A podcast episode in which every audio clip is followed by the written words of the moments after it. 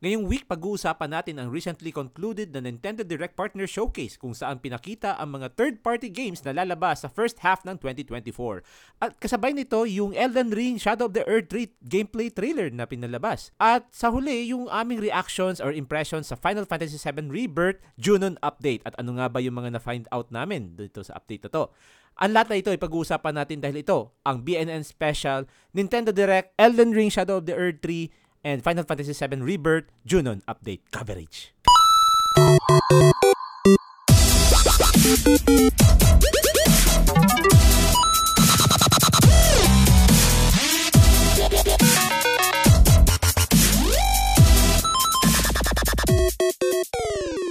Kumusta up everyone at welcome ulit sa Backlog na naman Budulcast and this is BNN Special number 14 and ito si Tito Teach at kasama ko ang aking lovely wife at partner na si Ate Cass. Ate Cass. Hiya!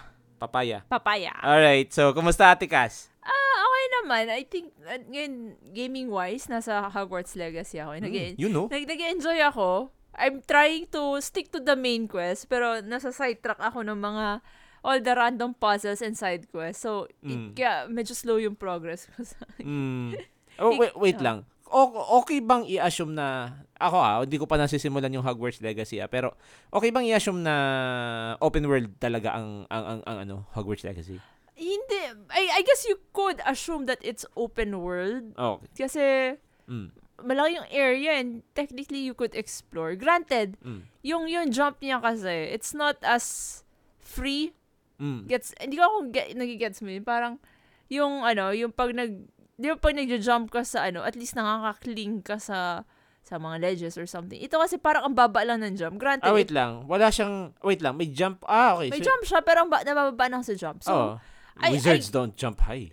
I I know, I guess siguro yun na nga yun eh. Pero um since di ko pa kasi nakuha yung broom. Mm. So, Wait lang, baka di ba nag-flight class ka na? nag-flight class ako pero wala Oh. pa akong technically sariling broom. Ah, okay. So, um, baka, baka dun ko mararamdaman kung, I think medyo somewhat open world siya, Mm. in a sense. Pero, mahilig kasi ako mag, ano, mag, ay, hindi.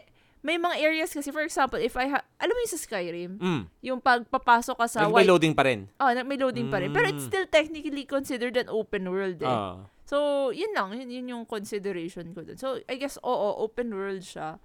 If you would consider yung may mga loading screens pa rin as open world. Ah, okay. Mm. Buti ka pa na simulan mo na to. And anyway, naka-backlog pa rin to sa akin kasi Ay. backlog na naman budulcast tayo. And And, okay. bakit bakit hindi ka pa nakakabagong laro? Pasensya. Oh, yeah, speaking of which. Kasi um, maraming ganap actually. Uh, um, hindi ko na nagawa mag-post sa page or uh, I'm not sure kung yung iba sa mga listeners natin kung kung, kung na- nafa-follow niyo personal ko. Um, hindi rin ako masyado naging transparent doon. Although may mga paramdam ako na hindi ako masyado nakapaglaro for the past several days. Or in fact, um, parang a week na ako hindi nakakapaglaro.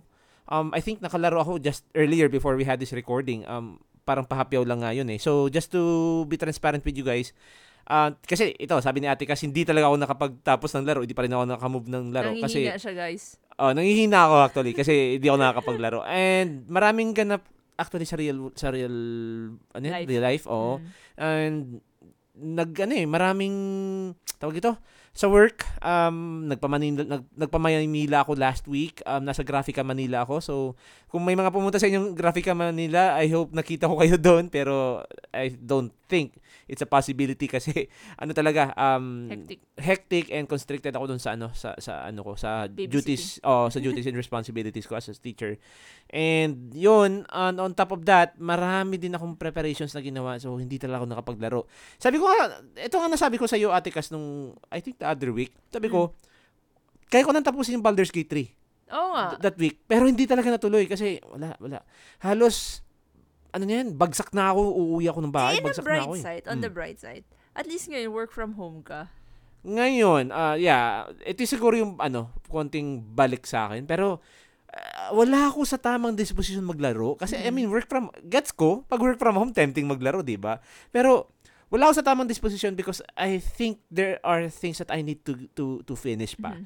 Ah, ito yung ano, ito yung pag-educator ka guys, no. Ito ito yung downside na ah ewan ko kung tamang i-compare pero um, sa iba kasing jobs like kapag work from home ka or at least wala kang trabaho, okay lang na wala, wala kang guilt na doing other things. Pero pag teacher ka, minsan take home yung trabaho mo eh. Yun yung, yun yung Mm. concern ko as, as, as, as a teacher. So, ah, hindi ako nakapaglaro masyado. But, yun, um, I think nakaka-ease out na ako ng konti doon sa kahektikan ko. Although, in the coming days, magiging busy ulit. And I'm hoping na makasingit pa rin ng gaming time. Kasi, ah, I'm not sure kung na, na, nakwento ko to sa iyo, Ate Cass, pero Huh. mag, ano, magta-transition kami. Yung, yung, yung Ah. supervisor kasi namin mag-maternity leave. So, Mm. ako yung magte-take over. Ako yung mag, oh, mag, ano yan, mag-OIC na chairperson. Ah. So, probably mas mabigat-bigat yung trabaho ko ngayon. Granted, may may promise doon sa ewan kung tamang term. May may promise na parang silver lining if you will, no. M- Madadagdagan yung sahod ko for the for the next three months. Ay, so, kasi three months lang naman di ba yung ano, yung maternity leave, right? I think, so 180 day, I mean, hindi, hindi, I Mm. could be wrong. Mm. Nalimutan ko, yung mga 90 yata siya dati. 90. Di- Ah, di parang three months. 3 months eh. parang- Oo. Pero nag-100 ba?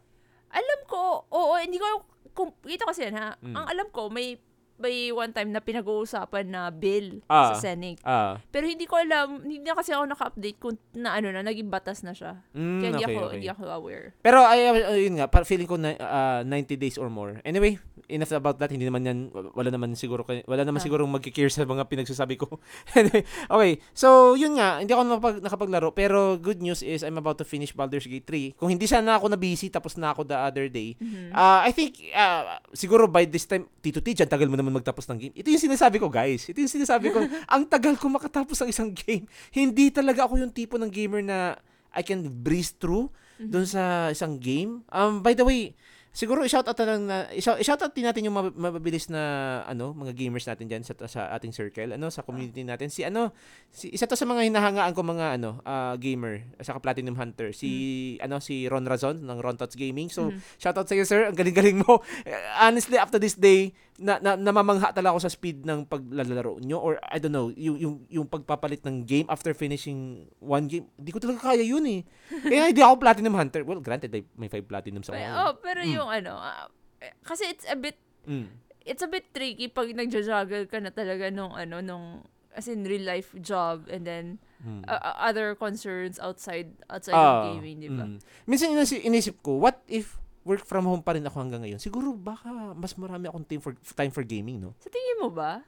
Eh, Well, compared ngayon na, na face-to-face setup kami sa work, Mhm. nung work from home kami, feeling ko ang dami ko natatapos sa games eh. Oo. Simula na nagsimula yung Ah, lockdown, no? ah, ah. Oo. Pero hindi ko naman wini-wish na magka-COVID ulit, no? Ah. Pero pag yung, yung work from home kasi talaga, well, ito yung ano ko eh, the dream. Aso hindi talaga, hindi talaga Ah. pwede. Sa, sa, sa ano ko, sa itong industriya namin. I mean, pwede, pero I- hindi ideal. ha hindi siya oh, hindi siya ideal especially for the students so I understand din Mm. and may challenges din ayoko din naman i-romanticize yun kasi hindi naman talaga siya good thing in the, in the long run. But anyway, enough about that. Kasi ang pag-uusapan natin for this for, for this episode is all about the Nintendo Direct uh, last February 21, no? Mhm. And then yung ating Elden Ring Shadow of the Earth 3 eh, update and then yung Junon update ng Final Fantasy 7 Rebirth dahil ito ang BNN Special 14. So siguro without further ado, Ate Cas, let's uh, proceed to our topic uh, dun sa na recently concluded na ano na direct. So uh, before before we, we ano we run down, oh, tama bang term? Run down. Mm. Um ano yung ewan ko kung tama bang ano nito, yung parang gusto ko lang magkaroon tayo ng last ewan, ewan, ewan ko kung last thoughts or siguro initial thoughts na lang. Ah. Kasi mamaya magdi-discuss tayo ng, ng final thoughts, right? Mhm. So, initial thoughts nung nakita mo yung opening ng ano ng Ni- Nintendo Direct Ate Cass. Ano yung ano yung nasa isip mo nun? Like nung nung pinakita yung Grounded. Kasi 'di ba Yeah. for, for the longest time, uh rumored na to before na uy, Xbox. I mean, Xbox games are going multi-platform. I mean, 'di ba nagpahin nag na, ano, nag, nagpaparamdam na si Phil Spencer na uh majority of if not el- if not all, uh majority of the Xbox games are coming to multiple platforms. So nung nakita mo yung first na pinakita dito yung Grounded, ano yung ano yung thoughts na nagra-rundown doon sa ano mo, sa isip mo? Taghirap si Xbox. Oh my God. oh ba talaga? Kasi ano eh. Hindi, bakit? Mm. Alam mo, it- it's very unusual. Di ba kasi this is an Xbox exclusive? Mm. Tama? So, Xbox IP. oh, Mm. so, alam mo yun, parang, why would, kasi yun yung selling, one of the things that for you to sell your games, ay, your Mm. consoles, di ba? Mm. So, paminsan nga yata, I think they sell yung consoles at cost. Then, Mm. parang binabawi na lang nila sa, sa games, exclusives nila. Oo. Kaya, I, I don't know, um, kulang ba ang bumibili ng Xbox? Mm. Like, ah, bak, kasi, why would you take that away? Is it more, para, is it, um, pro, more profitable for them na Mm. i-gawin na lang siyang multi-platform? Oo. Kasi parang hindi na yata sila umaasang bibili. Sabi ko, yun Mm. yung, yun yung una kong take. Pero granted, I'm more, more than, ano, um, yung concerns ng, ano, ng, X, ng Microsoft sa Mm. Xbox nila. Ah. I'm surprised na kaya siya ng, ano, ng Nintendo. Well, Grounded is not uh, kung, kung compare ko siya, malapit-lapit siya sa graphics ng Di nga, eh, maganda nga yung graphics nun eh. It takes two. I, I suppose, oo. Oo. Pero, hmm, yun lang kasi parang, I, I guess, ganun, eh, parang ano yung antibay talaga ng yung Switch. ganun. Mm. Yun yung Matibay ba talaga kasi hindi naman na ma-maximize? I mean, kasi ano, ito, ito ah, sorry to cut you off. Um, ginagata eh, may may ano nga sa community, may parang ginagatasan daw yung Switch kahit super underperformed na. Um, hindi siya as as performing well with Ah. compared to PlayStation 5 or if you have a high-end PC. Pero eh, nan- nandito to eh. So Yeah, I mean, oh. kaya alam mo kasi, if you're going to, ano, you're going to talk about, you know, yung graphics and Mm, whatnot, mm, di ba? mm. It, you're, you're looking at the wrong console. It's not, Switch is not there. Mm, yes, Switch is yes. there para dun sa mga gustong handheld Mm. and mas budget-friendly ng Oo. gamers. Mm. Yun yun. So, the, the Budget ba na- talaga? Sorry, sorry to cut you off. Budget ba talaga? Kasi eh, I think they're also selling this Hindi, I mean, compared to home consoles, Mm, halos parehas lang ata eh. Hindi, Eh, hindi. Hindi ba? Mas Sir, mura ba? Ang ano, wait lang ah. Kasi yung binili ko yung ano, Mm. yung Switch is Ah. around I think yung yun nga may patong pa yun 19. Ay, hindi, hindi. I'm not talking about the console. Yung games. Ah, mismo. yung games. Yo, yun yung... Hindi, I'm Mm. talking about yung mas budget in terms of yung consoles ang, ang pinag-uusapan ko. Mas mas mura ang kung bibili kang Switch compared sa bibili ka ng PS5 or Xbox. Mm, okay, okay. Oo. Point, point. Yeah. So, I mean, more than likely you're you're fine with the more old older graphics, yung Mm, hindi pero- ka, ano. Pero caveat din kasi dito yung price eh. Halimbawa, uh, same price na game, halimbawa 69.99 or sorry sorry 59.99 sabi Oo. natin $60 Mhm. $60 siya sa Nintendo Mhm. but $60 din siya say for example sa PlayStation 5 or sa sa Xbox Oo. sa tingin ko lang kung kung, kung if you're considering just the, the price of the games parang okay we're now talking about same price pero yung yung yung, yung performance niya yung yung graphics niya parang mas better yata na mas mas bang for the buck yung yung 59.99 ko sa PlayStation compared to if I'm going to just put it on an under an underpowered uh, console like the Switch. So but on the other hand siguro nandun din yung uh, justification na "Eh, at least I can take this on the go yung ganun Eh, And there, actually, Mm. if I'm going to compute it, mas mahal pa rin, lalabas pa rin na mas mahal yung PS5. Now, ang, ang concern ng mga gamers na nag prefer ng Switch is, well, it's cheaper for me to buy the Switch even if the game is $60. Halimbawa, say, halimbawa, say, ano, 3K yung game, Mm. then yung Switch is around 20K. Mm. Diba? So, ano, I mean so- kasi you're paying extra for the better performance eh. Oh, you're you're going to pa, for you to make that better performance work, you have to buy a more expensive console. Gets mo? Mm, So mas mahal pa rin siya ngayon kung hindi ka naman ganun ka-sensitive sa ano sa sa sa graphics. I Or hindi naman siguro sa, hindi naman siguro copium na sabihin na okay lang 30 FPS, okay lang na ano ah, 720p tapos nadadala ko naman kahit saan yung ganun. I mean, mo sabihin na copium Oo. yan, pero Okay. baka there are other people that are genuinely fine with it. Mm, sabagay. mo? Well, well, Ako, hindi, hindi, that- hindi na ako magpapakahipokrito. Hindi, hindi ba? Hindi oh, papansin. hindi na ako magpapakahipokrito. Isa ka doon. Yan. Okay. So yun, okay. Ako naman, um, upon seeing this, um, kung nalala mo, nag-react ako agad dun sa, ano eh, sa initial labas nung, ano, yung, yung grounded. Oo. Sabi ko, ay, kako putik, ito na, Xbox kako. Tapos alam mo yung sinabi ko, mukhang nangangamoy hi-fi rush to. Nangangamoy pentiment, saka kung ano pa. di ba? Minsan nga, nag-joke pa ako, Starfield pa siguro. Pero syempre, joke lang yun. Imposibleng kaya yun. yun. Switch to nachos. s- oh, anyway. So yun, sabi ko, nangangamoy ka ako. So, yun, um, I had, I had so much expectations uh, for, for, ano, for this direct sana. Nung, nung una, Oo. kasi partner showcase, ako ah, magiging honest din ako, yung, yung previous na direct, yung, yung general ah, Mhm.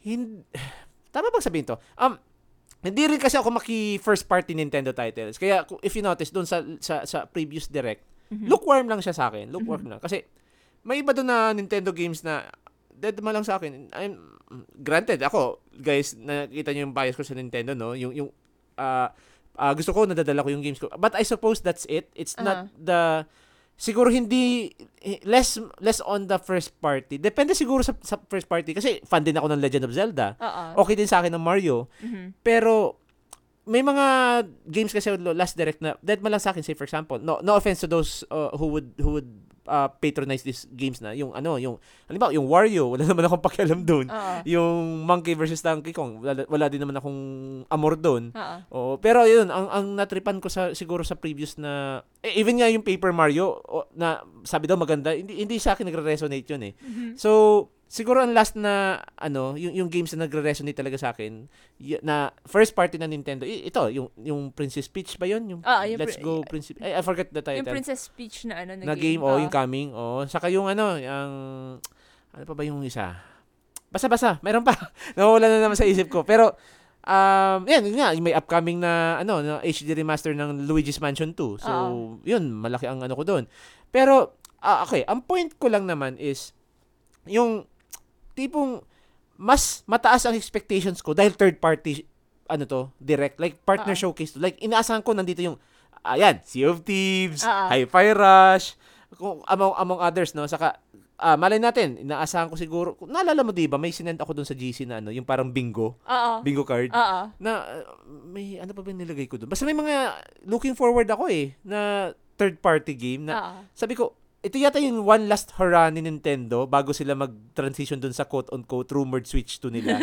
na, bakit sila nagsishow, nagpa-partner showcase? It could be that, ah, yun nga, may plano nga talaga sila. Which Ah. pag-uusapan natin later sa final thoughts ko. Oo. So, yun, um, I had so much expectations. Yun yung initial thoughts ko dito. Mhm. So, yun. Anyway, so let's go to the rundown ng no, mga games na in-announce for the Nintendo Switch. So, we have Grounded, which is, ito nga, survival game to. Uh, it's coming on April 16 this Oo. year, no? Aha. Survival siya na parang, ah, ah, kung naalala ko yung, yung game Yung may dito, binibuild? may binibuild siyang, sla- oh, parang ganun. It's giving me a bit of Minecraft vibes. Pero like, Mm. you know, not not exactly Minecraft. Kasi may Ang- nagbibuild ka eh. Ang Minecraft, di ba, ano, PvP siya?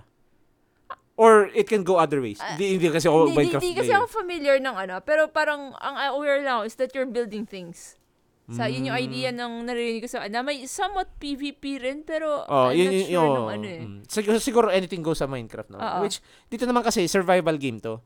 Mhm. Ay, eh, ano eh, di, para kayong mga miniature people eh, na I think you're fighting off yung mga, nor, eh, yung, normally, hindi siya predator kung normal na tao ka, pero you're fighting off insects, Yeah. di ba? Oo. So, yun. And, yun nga, ah, this is one thing na sabi nga niyan, ito yung pang jumpstart ni Nintendo, Oo. na Xbox title.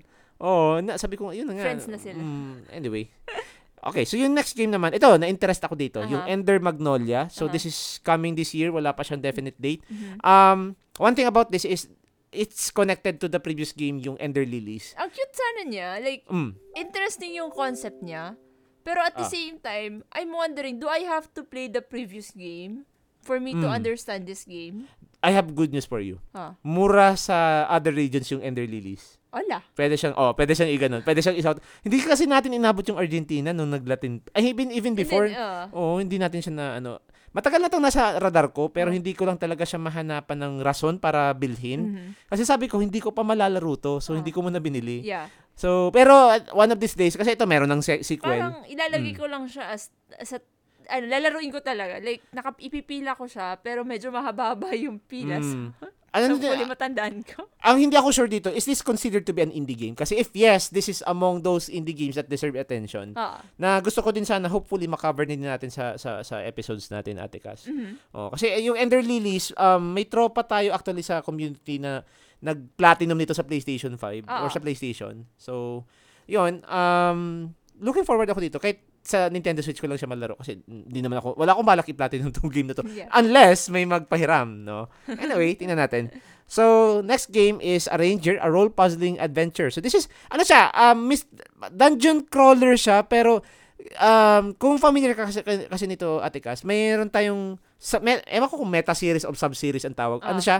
Mystery Dungeon. Yeah. Kasi Mystery Dungeon, Yeah. um, ser- sub-series siya ng dungeon crawler games na kasali nga dito yung Pokemon Mystery Dungeon. Ah, yung, kasali dito yung Shiren the Wanderer. Yun, tanda mo yung ano, yung sinabi ko sa yung, PS1 yung, game. Yung, yung, oh, yung, yung Or PS1 GB, na, na um, GBC, yung Azure, Azure Dreams. Azure Dreams. Oh. Yeah.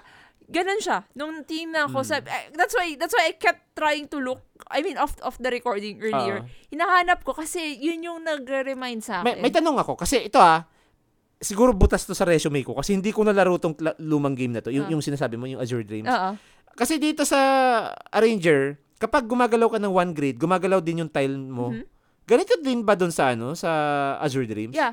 Ganun din sa Mystery Dungeon ng Pokemon. Wait, wait. Ganun din sa Mystery Dungeon? Yeah. Dif- oh, ang difference lang kasi doon sa Mystery Wait, Dungeon. yung, wait, wait. Sorry to you off ah. Yung mismong environment, nagbabago? Kasi ganito yung Yeah, nangyayari dito. Eh. nagbabago. Like, halimbawa, gumalaw ka ng tile horizontally. Oo. Gagalaw yung mga elements mo horizontally?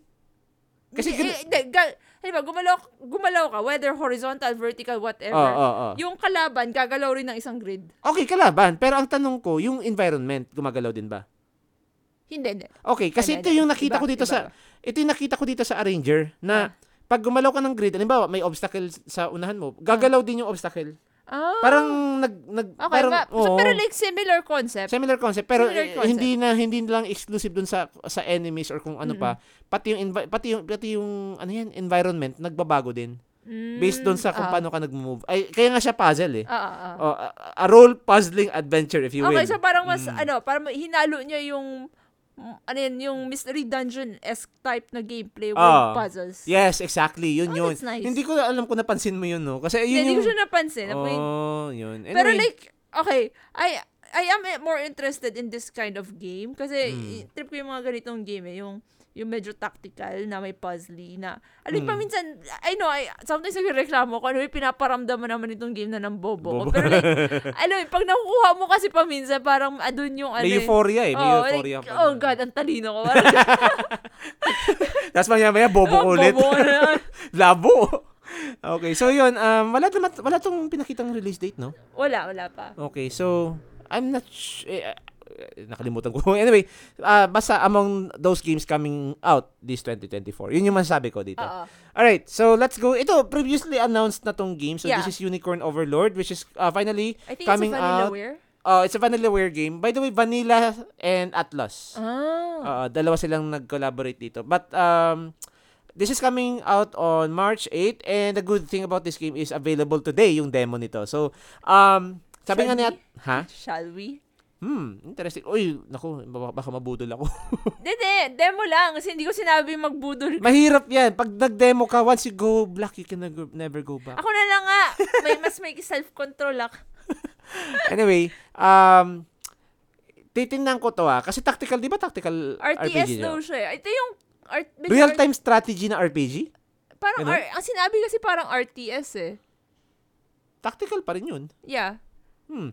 It reminds me of, anong game ba yun? Monarch ba yun? Nakalimutan ko. Basta may. GR, may GRPG, or hindi, hindi, hindi. Hindi siya Monarch. Diofield Chronicles ata yun. Mhm. Um, kung kung sinabi mo ma- ma- nagmumukhang R- RTS yung pagka-tactical RPG niya, Mhm. most likely kasing hawig niya ang Diofield Chronicles na hindi ko pa rin nabibili hanggang ngayon.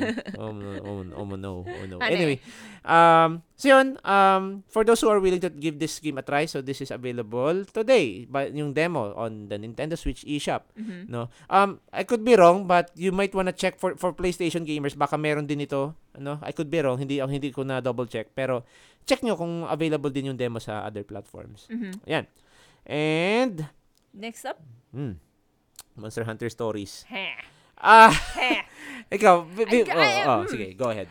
You know what? Hindi ko siya bibilhin like... Wait, will this have a physical copy? I have a strong feeling na oo. Eh, I'm tempted kasi gusto ko laruin yung isa mong copy niya, yung, Yung sequel, two. yung 2, right? So, Mm. gusto ko muna simulan sa 1. Mm. So, would I buy it? Yes. Mm. Would I buy it to day one? Probably not. No, okay. Kasi wala akong budget. Mm. But I think I'll wait till may mag-sale. Mm. Eh, Iba-voucher mo ba? iniisip ko nga eh. Baka i- i-voucher ko to pag may may budget na ako. Okay. Pero like, titingnan ko kung what would be, ay, hindi. Ay, hindi na. Technically, it's a third party. Hmm. So, hindi ganun magiging stingy pagdating Hindi, sa... hindi. hindi siya ma oh, hindi siya ma ano, hindi siya Hindi ma siya kagaya, hindi siya Nintendo property, so Oo. Nintendo's not going to be stingy about it. Hmm. So, maghihintay ako mag-sale siya, saka ako bibilhin. Ano Whichever- mo physical? Whichever is cheaper. Oh, okay. Gets mo? So, sabi mo kasi meron ka na sa 3DS. Ah, hindi ko hindi ko siya So- bibilhin because yung OG niya. So, ang ano mo, May may, 3DS ako. since malalaro mo naman na siya sa 3DS physically, Ikaw na lang so yung no bumili ng problem digital. for me to buy it digitally. Digitally. Yes, yes, yes, yes. Oo. Oo. But the thing is, maghihintay muna ako ng sale kasi I, I don't I don't think I can buy it at full price knowing na may 3DS version Mm. na kami. Tsaka, hindi lang. Wa- another thing is, on top of the 3DS version, I'm not sure kung aware ka nito, may mobile version to. Wait, Yes, yes. really? Meron. Is it free? Hindi, paid Ah. pa rin. Come on!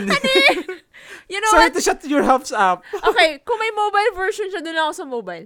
I-check mo daw sa iOS Pero- kasi Android yung na-check ko. Wait lang. O sige, sige. Ay, live, live, live, live, live, live, live, live.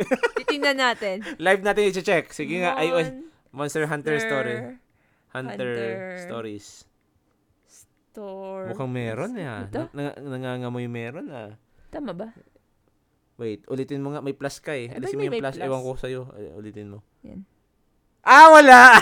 Ay, wait, wait, wait, wait. Wait lang. Wait. Apple Arcade. Ay, mukhang meron! Apple Arcade, Wait, wait. ito, to. Ito, ito, ito. Sige nga. Monster Hunter Stories. Oh, meron Oh, nga! Would I buy it? Apple Arcade. Magkano? Wait lang. Magkano ba? Nasaan ba? Hindi ko alam. Wala siyang price. Wala eh. ba? Wala. Nadalist like, ba? Hindi, hindi. Isum, eh, wait. lang, lang, wait lang. Ito, ito. Hmm. Wala siyang price. Nakasulat lang is get. Pero I think I have to subscribe. Sa Oh! You know what? I'm not even... May subscription! Ah, ito, ito, ito. Wait lang. 999. 999. 1,000. Wait lang, may tanong ako. Ano yung Apple Arcade? Hindi ko alam kung ano yun eh. Baka lang, ano, baka if you're nakasubscribe sa Apple Arcade, you can play it for free. Oh, Parang ganun. Pero okay. like, hmm, Hmm. hmm. Okay. Pero granted, granted, um, yung i-release naman sa Switch, mas quote-unquote may additional content compared dun sa That's meron na oh, meron natin dito sa sa mobile port saka yung sa 3DS port. So yun Mhm. naman yung advantage of getting the the, the, the Switch version. Saka full sabi nga Ay, di ba, oo fully nga voiced, pala, fully ba? voice, yeah. Oo. Okay, Ba- switch now. Switch version ka na Switch kasi baka magtiyaga ka dito sa Wyverian language yung ah. I, I can only speak sim. Not Wyverian. yun. So, yun, you might wanna get the ano, the the Switch version Sige, instead. pag-iisipan ko. Pero I think, Mm. if presyong 1.5 below, Ay, most likely. ah, yun yung ano. Mag-sale, pag, pag nag-sale, kasi Capcom game to eh. Oh, so yun, Hmm. doon ko siya. Doon ko lang siya bibilin. Okay, okay. Sige, let's see. Um, saka maganda dito, magkaka- kung, kung ma- if ever man gawa natin to ng episode, maganda siyang gawa ng comparison kasi I will be playing the 3DS version while you will be playing the Switch version. Yes. Di ba? Right. Sige, so let's now move to the next game. Ito medyo na-interest ako nito. Ah. Not gonna lie ah. So the next game is Disney Epic Mickey Rebrushed, Aha. which is coming this year. Wala pa siyang specific date, but it's coming this first half of 2024. Oo. One thing about this game is, ako ah, for the longest time, sabi ko, nakailang Mickey games na ba ang napoport sa Switch? Well, dead mo lang ako pag, well, except I kung, mean, except, are, we, except, are we including Kingdom? yun nga nga eh, except nga kung Kingdom Hearts, hindi ko hindi ma kung, kung, kung Kingdom Hearts. But, Ah. ah yun nga, mukhang sabi ko, ah, Disney, ah, okay. Pero na, one thing that interested me in this game is, ha, mukhang may ano siya eh, may pagka third person adventure. Oo. You, you, you, you, you play as Mickey Mouse, Yeah. diba? And it does have a more darker vibe. Ah, yun. Kailangan natin nung una, someone made the Steamboat Willie, ano, di ba? Ah. Pero like, nung the moment they said Mickey Mouse, ah, no, no. Oh, it's a so na. okay, just to educate the the, the listeners no. So hindi ba kasi di ba yung yung, yung aesthetic niya, it technically looks like the Steamboat Willie ano, Yeah, Mickey yeah. Mouse. But bakit siya hindi considered na paggamit nung ano, yung yung public domain? Ano ba yung ano, the, the, ano kasi, it's, it's a little complicated. Technically, what is allowed is yung, yung, cop, co- yung, ang public domain na is yung copyright. So, you Oh. could draw the Steamboat Willie na, Hmm. ano, na design, na, na style, and you're not going to get sued by Disney. Okay. And then, pero like, the problem is if you use the word Mickey Mouse, if you sell the, if you sell the prod, uh, you sell the drawing, Drawing. or whatever as Mickey Mouse merch, So that, you know, medyo mag-enter na siya sa trademark. Eh, It's a little bit confusing. Okay, okay. So ganito. So pag drenowing mo lang yung Steamboat Willie version ng Mickey Mouse, safe ka pa. Oh, medyo safe Alimbawa, ka pa. ginamit mo yung, alimbawa, Ginamit mo lang siya, or kundi yung, Yung anim- yung animation ng Steamboat Willie, yung Okay, video, yung okay. A, a video clip. Okay, Halimbawa, okay. Steamboat, safe ka pa. Okay, pero pero hindi, hindi. Let's now deviate from the, the that footage. Ano ba, gino, drenowing mo lang or inanimate mo lang yung Steamboat Willie version ng Mickey Mouse without even naming it Mickey Mouse. Okay, Safe ka pa. Safe ka pa. Medyo safe ka pa. Oh, Medyo safe pala. ka pa. Yeah. Mm. Pero So- like, so, what, the moment, um, magko-cross lang kasi yung line na yan, na the moment you say, you call this character Mickey, Mouse. Ah, okay. Kasi you're entering trademark category. Okay, magta-tangent lang tayong konti ha. Magta-tangent lang tayo. Remember that horror game that came uh, that was announced Oo. a while back? Na I think it was earlier Janu- January. Mm-mm. The fact that it didn't use the word Mickey Mouse, but it did use the Concept the, of the con- Steamboat- yung, yung, yung design ni Mickey Mouse na Steamboat Willie. Pero ginawang creepy. Safe pa 'yon. Safe pa yun, yeah. Oh. Safe pa yun. Okay. Pero oras na ginamit medyo, I, I think, Okay. Pero oras na ginamit nila yung Mickey Mouse doon, mali na sila doon. me- medyo the moment they referred, ano, the M word, let's let's call it the M word. The, the, the, Ah. the moment that they alluded that this is, any way of alluding it that this is Mickey Mouse, medyo Mm. maano na sila. Pero it's, pag, it's a bit tricky eh. so pag pinangalanan mo yung character like Hubert, okay pa? Okay pa. Okay pa. Okay, okay. okay. Oo. Like, you know, imagine halimbawa si ano, si Mona Lisa. Mm. Si- and then Public domain na yun, di ba? Public domain na Ah. siya. You can parade around uh, the picture of Mona Lisa. Gumawa ka ng fan art ni Mona Lisa. Kaya pala may memes na din siya, yung no? memes niya, yung, yung parang ano, yung, yung 2021, 2020, yung naka, naka, ganyan na, yung naka-kiss sign, yung mga ganyan. Kasi ano, yung kita yung cleavage. Oh, you, you can do that because it's public domain. Okay, you, okay, okay. You can do what, Pero oras na kinawag, tinawag mo siyang Mona Lisa, mali na yun. And then, hindi naman. Kasi, ano na eh, wala, it, it, it was a Ah. trademark. Ang trademark naman kasi, Oh. you have to register it for it to be, Ay, so ano, hindi naman to registered. Hindi naman registered. Wala pa naman existing Ah, oo, registration noong at that time. Si Ah, ano okay. naman, si Disney, since they are very protective of their property, Okay. ni-register nila. Mm, okay, okay. Gets ko na. ah, okay. Na- may- the more you know, ah, may natutunan ako dun, ah. sige, sige. So, anyway, um, looking, uh, na, na, na-list tayo, ah. Pero, um, looking forward ako dito sa Mickey Mouse na game na to, no? Um, but the fact that they use the term Mickey, I Ah. think may may may license sila. I, I don't know, may I, I license or may, no, may permission Dis- sila. definitely from Ay, Disney. okay nga pala. Kasi Disney. Disney, no? Disney Oo. Epic Mickey. Oo nga pala. So, Disney actually greenlit this project. Mhm. Kumbaga. Okay. So, this is coming out 2024. Uh, tingnan natin. Uh, this is one of the games that actually caught my attention. Pero na hindi ako masyado, hindi naman siya yung sob, super Day na nakapahype. Oo. But anyway, we digress. Let's talk about the next game. So, the next game was Shin, Mag- Shin Megami Tensei 5 Vengeance. Aha. So, this is announced for June 21, 2024. Oh my God, sumabay sa Elden Ring. Ay, Sumabay sa Elden Ring. kita. Eh, syempre, Elden Ring na. Wag mo na. hindi na kita papatapusin sa tanong mo. Elden Ring na ako. Pero, bakit nga ba? Okay. One thing about, ah sige, before ko muna ikaw pasagutin, ano. Mm. So, one thing about this game, meron akong Shin Megami Tensei 5. Ah. Pero, nung ni-research ko kasi itong game na to, it's an enhanced game. Aha. So, pag sinabi bang enhanced, remaster, hindi ko, hin- hindi ito malinaw sa akin eh. Kasi, ah, naalala ko lang, hindi pa to, it's, it was not too long ago since this game was released. Bakit may enhanced version na agad on the same platform? Hmm. Al- Mm. huh. Di ba? Oo nga. I, Ang weird lang. I, I, okay. Here's my take. Akala ko, it's an expansion. no, ay, wait lang. Hindi siya expansion, but an enhanced version. Meaning, it's the same game, but it provides you more content. Mhm. Parang, parang Persona 5 Real. Oo. Eh, well, Ah. well, okay, we're talking about Atlas here. Probably they're, they're Ba- going down, baka down nga, baka nga. Mm. So, Na ang ang sinabi dito sa game na to, may mga multiple endings daw dito sa Vengeance na wala dun sa vanilla so, so version. it's definitely like ro- royal. Yun na nga eh. Which is, I, I don't know. Mm. I mean, Ako ang disappointment ko lang siguro or siguro pagka-dismaya, hindi ko pa nga nas- nalalaro yung base game ko. Tapos meron nang nirelease na ganito. Na, Ah. I don't know kung they're giving options to to previous SMT5 owners na aha. Uh, if you want to avail of the vengeance, you might wanna buy the deluxe edition or up, uh, ano yan, deluxe up- upgrade. Oo. Eh, hindi ko pa alam kung merong ganito, no? Pero kung kung sakaling wala, mapipilitan ako mag-double dip dito. Pero hindi sa Switch. Saan? Sa Steam, sa Steam, sa Steam na ako. Mm. And ang bala ko, I'll I'll double dip on this probably kapag naka-sale na Sale, to. yeah. Oo. Kasi ako, I was hoping na wala ano or at least siguro hindi ko pa masyado na-check to ha. Pero I am actually hoping na meron tong quote-unquote upgrade or deluxe upgrade. You, you, well, you can just purchase an, an additional bundle to to upgrade your your base game into uh, the Vengeance version. Aha. So, parang napag-iwanan na naman tayo kasi vanilla wire, uh, vani- vanilla lang yung nakuha kong game. Oo. And bababa ang value ng vanilla. Actually, bababa yung va- oh, Oo. kasi ganun din yung nangyari sa Persona 5, 'di ba? Oo. Mm, yun na nga eh.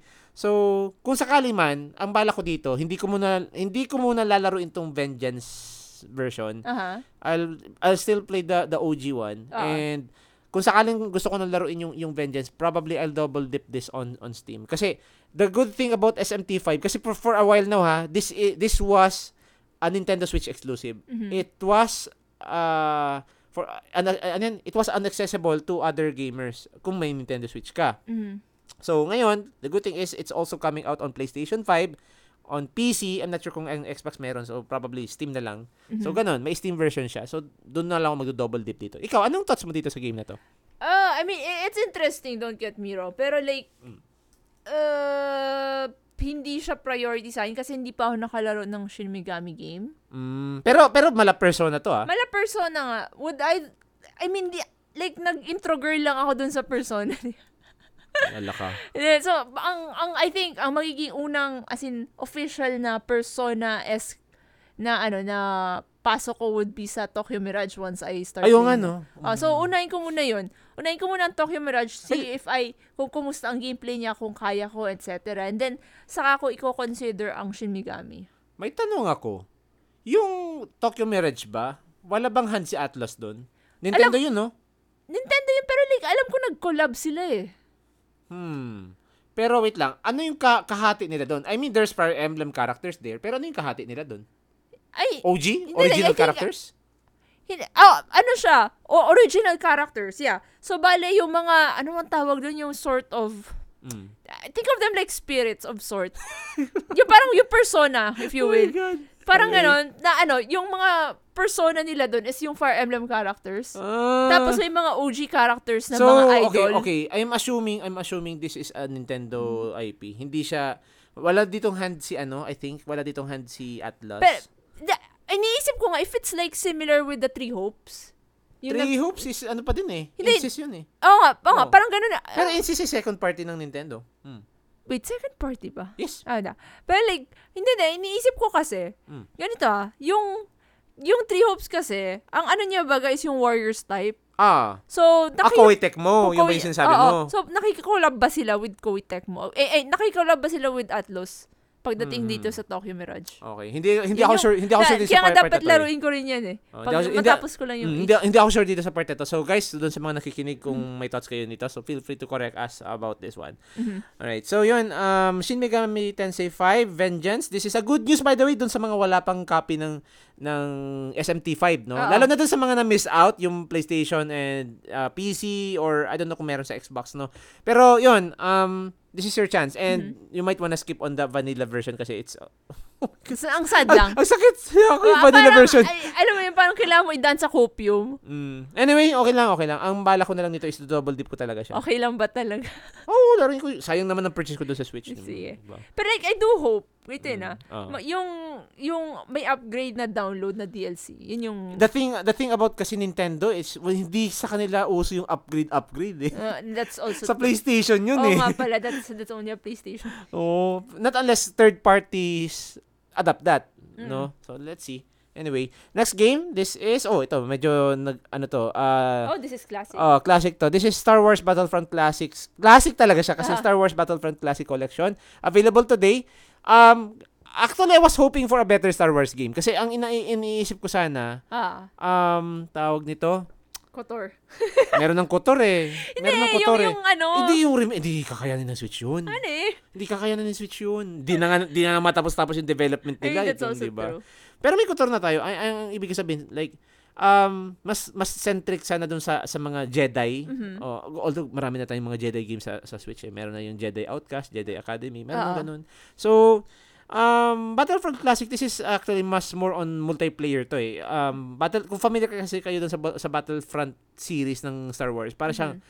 um, parang di ko kasi ma-describe yung gameplay niya. Parang MMORPG ba? may, eh, siguro ganun, pero hindi rin kasi siya ganun massively eh. Basta parang squad game, parang squad na magpapatay, uh, ano, parang may pagka-tactical ang dating. Tas you can- you- Fortnite-ish? may na- pagka ganun, pero you can choose like, ano ka, magiging stormtrooper ka ba, magiging Jedi, magiging si Darth Vader ka ba, Ah, ah, ah, oo, Oo. nakita ko na, nakita ko. tapos pwede kayo magharap, tapos maglalaban kayo. Mm, ganun. Anyway, hindi kasi ako masyado fan ng ganitong gameplay. Mas gusto ko yung may linear progression, if you will. Mhm. So, yun. Anyway, for those who are interested with this, this is available today Mhm. on Nintendo eShop.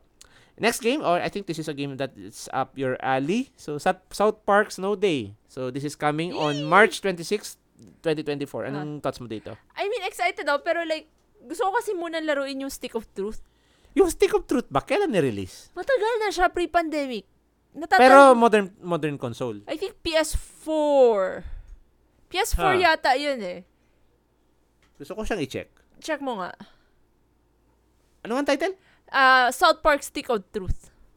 Kasi hindi, parang hindi ko to narinig before eh. Really? Hmm. Wow, fan ka na sto- Wow. Hindi, I, I, look, I, I wouldn't say I'm a hardcore fan of, ano, of South Park. But I do enjoy their content every now and then. Dude! Di ba yun yun? Oh my God, they killed Kenny. Kenny still lives even though he died many times, di ba? oh, like, pinapanood ko yata siya dati si Jack TV. Mm, ay, So- okay. Okay, tinignan ko na. Ah. Multiple platform siya. Yeah. It, it was released way back in 2014. Ang tagal Oh, na. yeah, matagal na, matagal na. Like, pre Ano pa siya eh? Wait, PlayStation 3 ba yung original? Ah, okay. Oh. Oh my God. Multi-generational to ah. Wait, meron ba sa PS4? Meron. Oh, yeah, there you go. Lalaroin, May Steam. lalaroin ko yun sa PS4. I'm not sure kung nasa nasa PS Plus siya do ah. Ah, Check natin. Sige, check Eh, natin later. eh, Hindi ko na check kung nasa PS Pero Plus like, siya. if, eh. ever, what, regardless, siguro bibilin ko siya. Bibilin mo? Oo. Mm, sige, sige. Anyway. Oo. Um, so, So, yeah, mm, excited daw. Pero more because it's South Park than anything else. Pero like, would, titi- titingnan ko muna. Titingnan ko. Hindi ko siya bibilhin like on day one. Ah, Pero naka ano siya, nasa part siya ng listahan of things to to check pag sale. okay. Ah, yun. Hmm, sige, sige. Anyway, ako, wala akong masyadong experience with South Park games. Mas more on sa TV show ako eh. So, um, hindi ko talaga, siguro hindi ko, hindi, hindi ko lang talaga maseryoso yung gameplay niya. Pero ikaw, may experience ka with South Park games, no? Ay, hindi. Wala ko. Ah, wala ba? Hindi. na, I mean, nakita ko lang kasi yung Stick of Truth. As in, yung videos na nire-review Pero, okay, yun. okay, okay. Anong, anong thoughts mo sa mga South Park games? Ano ba yung I genre niya? I, I think it's more of an adventure game eh. Parang, Hmm. I, if I remember correctly, yung yung Stick of Truth was more RPG-ish. Oh, okay. So, so I think they're trying, I'm not sure if they're trying to parody yung mga RPG type of game. huh. Uh, in the same way na ito pa, baka it's a, an art, it's a parody of another genre. Okay, I found out one thing. Ah. Ubisoft pala to. Well, there you go, magiging Ubisoft na okay. Sige. But like, naka-ano siya, naka, alam mo yun, syempre nung, sabi ko, pag ano, pag, yuma, pag nagkapera na ako, pag nagkatrabaho, Ay, ano siya, Ubisoft ang nag-publish, pero Ah. Obsidian Entertainment yung nag-develop. Mhm. Okay. Yan, pero like Ubisoft.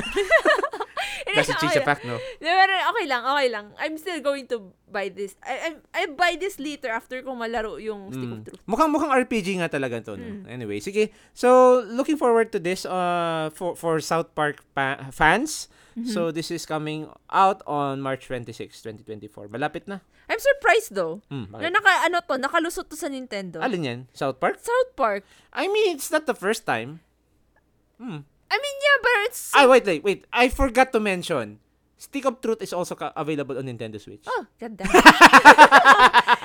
Switch it is. Switch it is.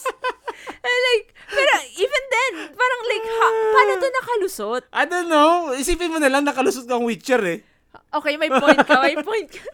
Saka a whole of, a whole lot of other alam mo na mga M-rated na I games. guess, oo. Oh. Weird lang. Kasi parang it's, no, knowing Nintendo, sa tagal ko naglalaro ng mga Nintendo games, they're so very sanitized. Ano lang kasi, I mean, it's ito yung ito yung generation ng ito yung console generation ng Nintendo na grabe talaga sila sa third party support. Kaya minsan wala na silang wala na silang care kung Oo. kung, kung gaano pa as ka long ano as the yan. money keeps coming. Oo.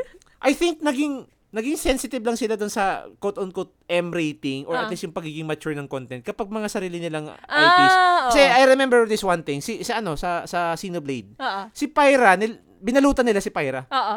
Ay, sorry, sorry, si Pyra. Si Mithra, si Mithra. Oo. Pinalutan nila, eh, dun sa original, bare skin siya. Oh.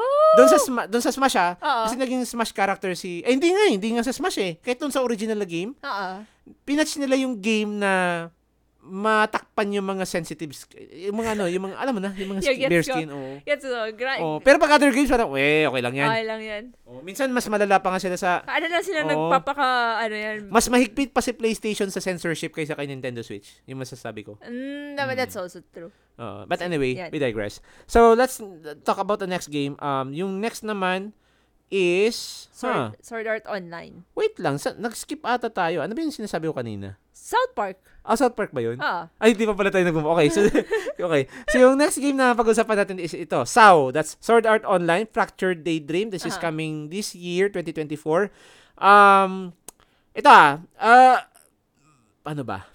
Hindi ako fan. I mean, he, I mean, nan- naging nanonood fan ako- ako, Mm. up up to a certain point, then nawala na yung fanness ko. May tanong ako, napanood mo yung anime nito? Yeah, panood ko. Pero like, hindi ko siya, I think na, season 1 lang yata ako eh. Pero natapos mo yung season 1. Yeah. Then, nag-try ako ng season 2, or at least I think that's season 2. And then, Yung ano yata yun, Gun, Gun Guild na ba yun? Gun Guild Online? oo yata. Basta, yung season 2 niya, parang hindi na nag-vibe sa akin. Mm. Eh, Hindi ko alam bakit. So, parang nawala na yung nawala na yung ano, yung interest ko sa kanya. And then if, up to the point na kahit sa mga games niya. Okay, ako ano, ako magiging honest ako. Sa anime, wala akong problema na i-follow. Although granted, uh, pinun- pinuna ko yung anime kasi ang ganda na ng paano ko ba? Kalahati ng season 1 kasi noon, trip ko. Kalahati hindi. yung mga sabi ko. Oo. Pero pinanood ko ata yung season 2 nitong Sword Art Online, yung Gun Gale na ata, Gun Gale. Online na ata yun. To some extent, natapos ko naman. Pero ito ah, um, sa anime wala ako masyadong problema. Pero ito kasi, when you translate this to a game, like, doon sa, doon sa anime, it's already a game. Oo. Right?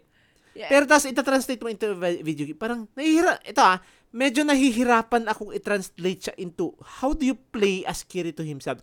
You're playing as supposedly MMORPG. Oo. Okay, disclaimer lang ha, I I hope hindi magtunog offensive to sa mga nakikinig ha, lalo na dun sa mga fans. Pero ako lang to guys, so don't mind my opinion on this. Pero ako kasi parang nahihirapan akong laruin yung isang game na, alam mo yun, supposedly dun sa series na to, online game siya. Oo.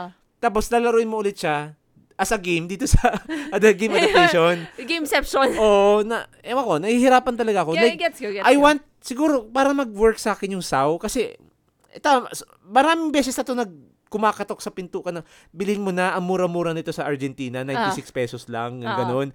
Pero kahit ganun siya kamura, wala akong guarantee na malalaro ko siya. Gets mo? Gets ko. So, kasi hindi, again na, nasabi ko to sa mga previous episodes, hindi ako takaw tingin na gamer. Like, Ah. hindi ko bibilin yung game just because super sale siya, like 90% off. Bibilin ko yung game kasi sure ako malalaro ko. Ito hindi ko binili kasi hindi ako sure kung malalaro ko eh. Gets mo? Oh, gets ko. So, baka magsisi ako na baka, ay, nagtitik lang Sayang to no ng- 96 pesos ko. hindi, hindi, hindi, hindi, hindi doon sa 96 pesos. More like, sayang yung ino-occupy niyang space sa micro SD ko. Oh, honey. Gets mo? Gets ko.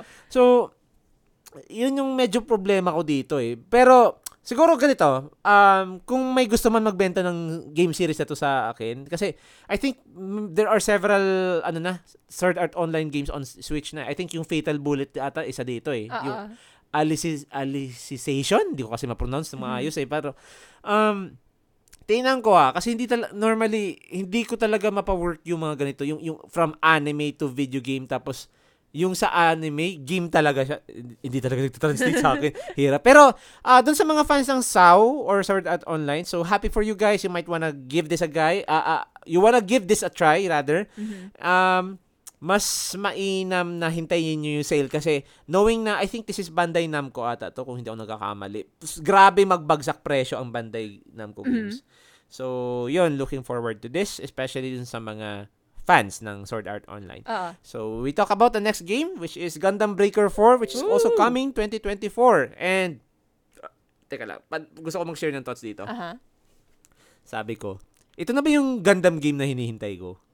Kasi, nung tinignan ko, sabi ko, oh, ano third person action na parang ano ba to nag pwede na bang palagan nito yung ano yung ano yan Armored Core Ar- Armored Core 6 pero syempre hindi no um pero the way the game appears kasi this is for the gunpla enthusiast if you Oo. will yung mga mahilig mag-build ng Gundam gunpla Oo. so ikaw ate Kas anong thoughts mo dito I mean, okay, this current reminded me a bit of, ano ba yung nilalaro ko dati sa Game Boy? Um, yung Zoids and Metabots. ah Yung where I can take up take part take out parts, put in another other Ah, parts. customize. Ayun, nagko-customize. I think meron ito siyang ganito yung, ito yung nagustuhan ko dito. ah okay Okay, would I, could I play though yung action part? I don't know. Mm. Yun yung medyo nag-hold back sa akin. ah So, maybe if you, kung bibilhin mo man to, like later down the line, um, would you let me customize? ay sige Yes. Walang problema ikaw so mangyayari ako yung piloto ikaw yung mekaniko yes. Ganun. Yun, yun, yun lang yung problema ko. Kasi like, nalaro ko yung Zoids and May- Metabots. Dahil turn-based may, siya. may tanong ako. What if naglaro na ako ng Armored Core 6 Fires of Rubicon? Uh, would you be willing to to be my mechanic and Yes. I will be the pilot? Yes. Kasi I think meron din ganung ganung feature sa ano eh, sa Sige, sige ako game ako dyan. K- I, I can I can do the whole, okay, we put this, we put 6. that. Sige ha, dapat dapat mapapanalo mo ko ha. Pag natalo ako, GG. Oh, panalo ba? I was, I was thinking of more like, if aesthetically. pleasing. Wag! Wag ganun! Matatalo ako! Again, Honey, hindi, di ka- stats over aesthetics tayo. Honey, you will still win in style. Hindi. I will die in style. anyway. Ayan. So, a- ako, um, additional thoughts. Um, siguro kung walang Armored Core 6 Fires of Rubicon, probably ito yung game, ito yung mecha game of the year ko. Mhm. Kasi ito yung hinihintay kong ilabas na game ng Gundam. Oo. Yung, yung, yung, yung, you, you, it gives the feel of a Gundam pilot eh. Mhm. Pero, para kasi nag, nagmukhang Armored Core 6 Lite itong, itong Gundam Breaker 4 for me eh. Ako Hindi, lang to if ah. You're, if you're into Gundam, Mm, like, siguro, kasi oo. the Gundam brand, Ah, this yun- would work for you. Ah, Mm. Siguro, oh, yan nga. If you, if you are more of a Gundam or Gunpla enthusiast, this will work well with you. Mhm. Uh, other than that, if you really wi- wish some mecha action, siguro mas okay yung Armored Core 6. Mhm. Okay, so yun. Um, this is once again coming out on 2024, earlier this year. Ah. Wala pang month. Mhm. So the next game that was uh, showcased was yung Super Monkey Ball Banana Rumble. This is coming on June 25, 2024. Apparently, this is a platformer na it makes good use of uh, what do you call this? The motion controls nung ano, nung Joy-Cons, Ah, no? And upon dun sa nakita ko sa trailer, uh, ano siya, um, meron siyang sim- single player campaign ata if I'm not mistaken. Para kasi siyang 3D platformer eh. Mhm. And on top of that, meron siyang multiplayer na parang if you're familiar with Fall Guys, ganun yung gameplay niya. yung yung yung Mm, okay. nag, nag nagtitripan lang kayo, nagtutulakan kayo, parang ganun. Ah. Oo.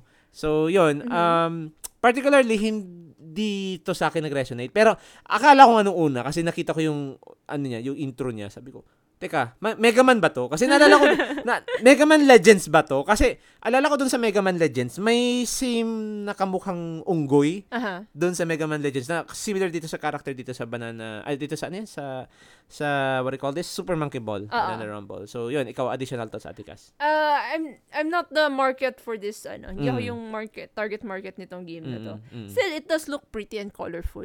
So yeah. so I guess yung for those who are into co-op and then I think more Party- party play. party play Ah. and I think it does have a more casual feel. Mm. I, I maganda siya. Pero since hindi naman kasi ako yung makip alam mo, yun, siguro at the most, siguro pag umuwi yung mga pamangkin ko. Ay, oo, Diba? probably. Yun. Pero, Pero like- between this, ay sorry, sorry to cut you off. Between this and Fall Guys, feeling ko sa Fall Guys ako eh. Ganun ba? If, if, if you're going to, uh, ano yan, um, take advantage of the, yung, yung parang multiplayer. Ah, ah. Um, kasi tinignan ko, nung nakita ko yung trailer, parang sabi ko kako, parang wala ako nakikitang varia- variations dun sa mga player characters nyo eh. Unlike dun sa Fall Guys, iba-iba kasi kayong color eh. Dito parang pare-pareho kayo unggoy. I don't know.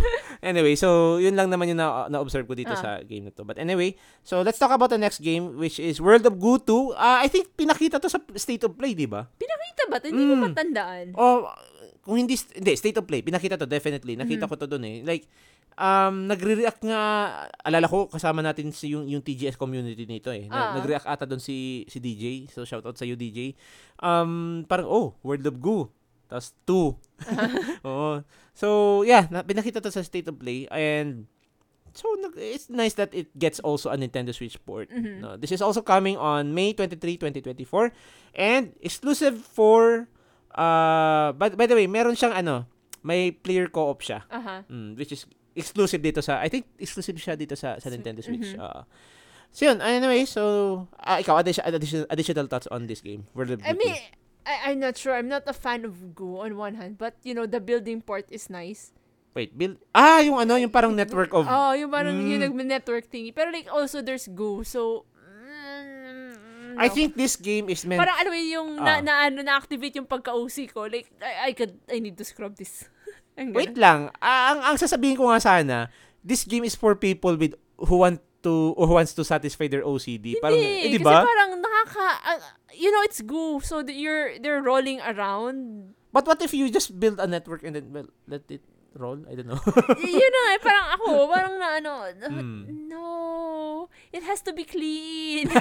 Yan lang, iba pala yung iba pala yung na-scratch sa no. Oo, Anyway. you know, kaya, Mm. Pro- probably not, not for me. Okay, sige. Let's go to the next game which is Mhm. ah by the way, ah nasabi na natin to May 23, 2024. Oo. So World of Goo 2. Mhm. All right.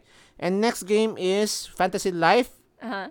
I. Tama ba? Ah, Or one. Fantasy I don't know. Eye. Fantasy Fantasy Life I, The Girl Who Steals Time. This is coming on or this is coming out on 10-10. That's October 10, Ah, 2024. Uy, hindi na to first half. That's Ayun later half na to ah. Yun na nga eh. Mm. But anyway, um, before I share my thoughts on this, Ate Cass, what can you say about this game? I, I've never tried Fantasy Life, although nabalitaan ko na si Miyu yata naglalaro nito, di ba? Before. I'm not sure kung talagang binigyan niya ng oras ah. Pero like, would I though, uh, it, kasi yung, yung impression ko dito, it, it feels less chill compared to the other Fantasy Life games. Wait lang. Wh- When you say other Fantasy Life games, which one are you referring to? Di ba yung, may, yung previews, yung mga previews? Parehas lang eh. Press lang ba? Hmm. Parehas lang yung mechanic niya. Mm. I mean, meron ito sa 3DS eh. I mean, yung una, Ah, yung the una. first one. Parehas lang yung vibe nila. Ah, I don't know, parang yun yung yung yung based on the trailer lang kasi Mm. parang parang you have to go back to the past Mm. then to, you're going to get some materials from the Oh, past. wait. May ganun. Ah, Oo, yun yun. Okay. Yun yung pagkakaintindi ko parang parang nag-between Ah, kaya nga pala from past to present. Mm, kaya pala, si, kaya pala siya tinawag na Who Steals I Time. mean, it's interesting, pero like, if I'm going to look for a cozy game, parang hindi siya to. Parang ganun. Alam ko nang kulang dito. Ah. Husbandos. Hmm, see? See? See? Honey, yun, wala. yung, yun yung hinahanap mo eh. Kaya, kaya nga fan ka ng Harvest Moon. Di ba? Di ba? Don't out me like this! For the record, husbandos and waifus. oh, di. Tama ako. Sinasabi ko lang. Kinokorek ko lang, husbandos and waifus. Okay, there you go. Anyway, uh, as for me, I think hindi na to bago sa inyo, especially dun sa mga nakakakilala sa akin. Hindi talaga sa ako maki-simulator games. Um, the good thing about this game is it's a hybrid between simulation, life simulation, and RPG. Oo. So, kasi matagal tong na ano, minarket to sa akin ni Mio, hindi ko nga nal- nalaro Ano bang, 3DS paano ba, paano eh. niyo ba ikaw sinil stock dito? ano, like, you can literally lead your own life. You can choose whoever you want to be. You can be a paladin, you can be a blacksmith, you can be a, I don't know, a merchant, a Ah. warrior, a, a- a- adventurer.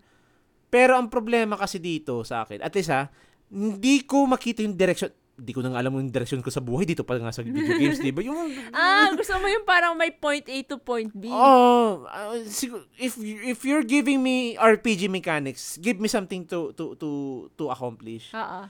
May nahihirapan ako pag Parang, y- ano, do what you like.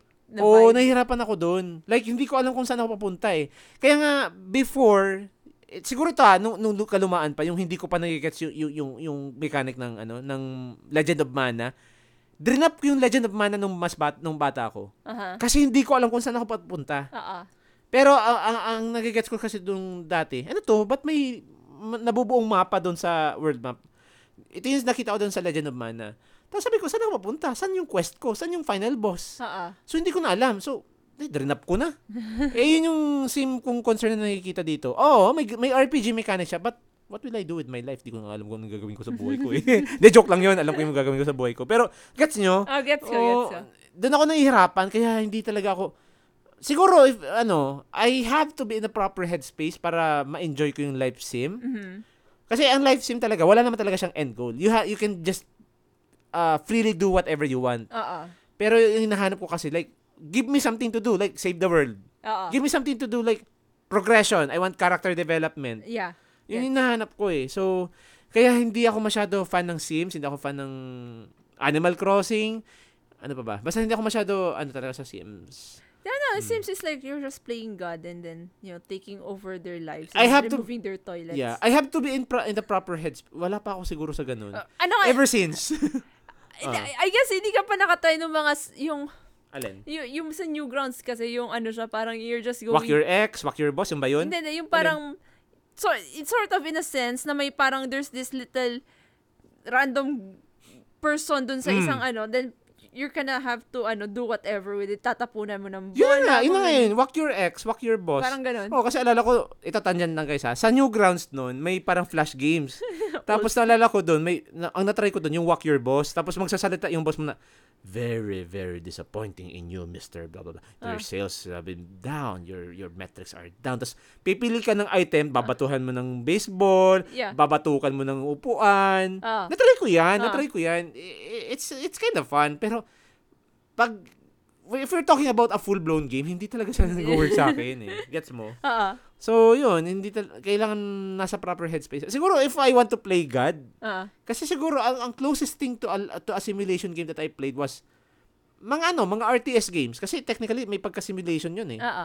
Yun lang yung pinaka-closest kong experience sa mga sa mga simulation. But Mm, if you're going kasi yun, yun, ang purpose kasi doon, at least may nakikita akong goal na ah, I can I can expand my cities, build build military bases and I can attack the other base then call it victory. Yun. what about starting your virtual family? Actually, hindi. Hindi, hindi ko talaga hindi nakikita. nila.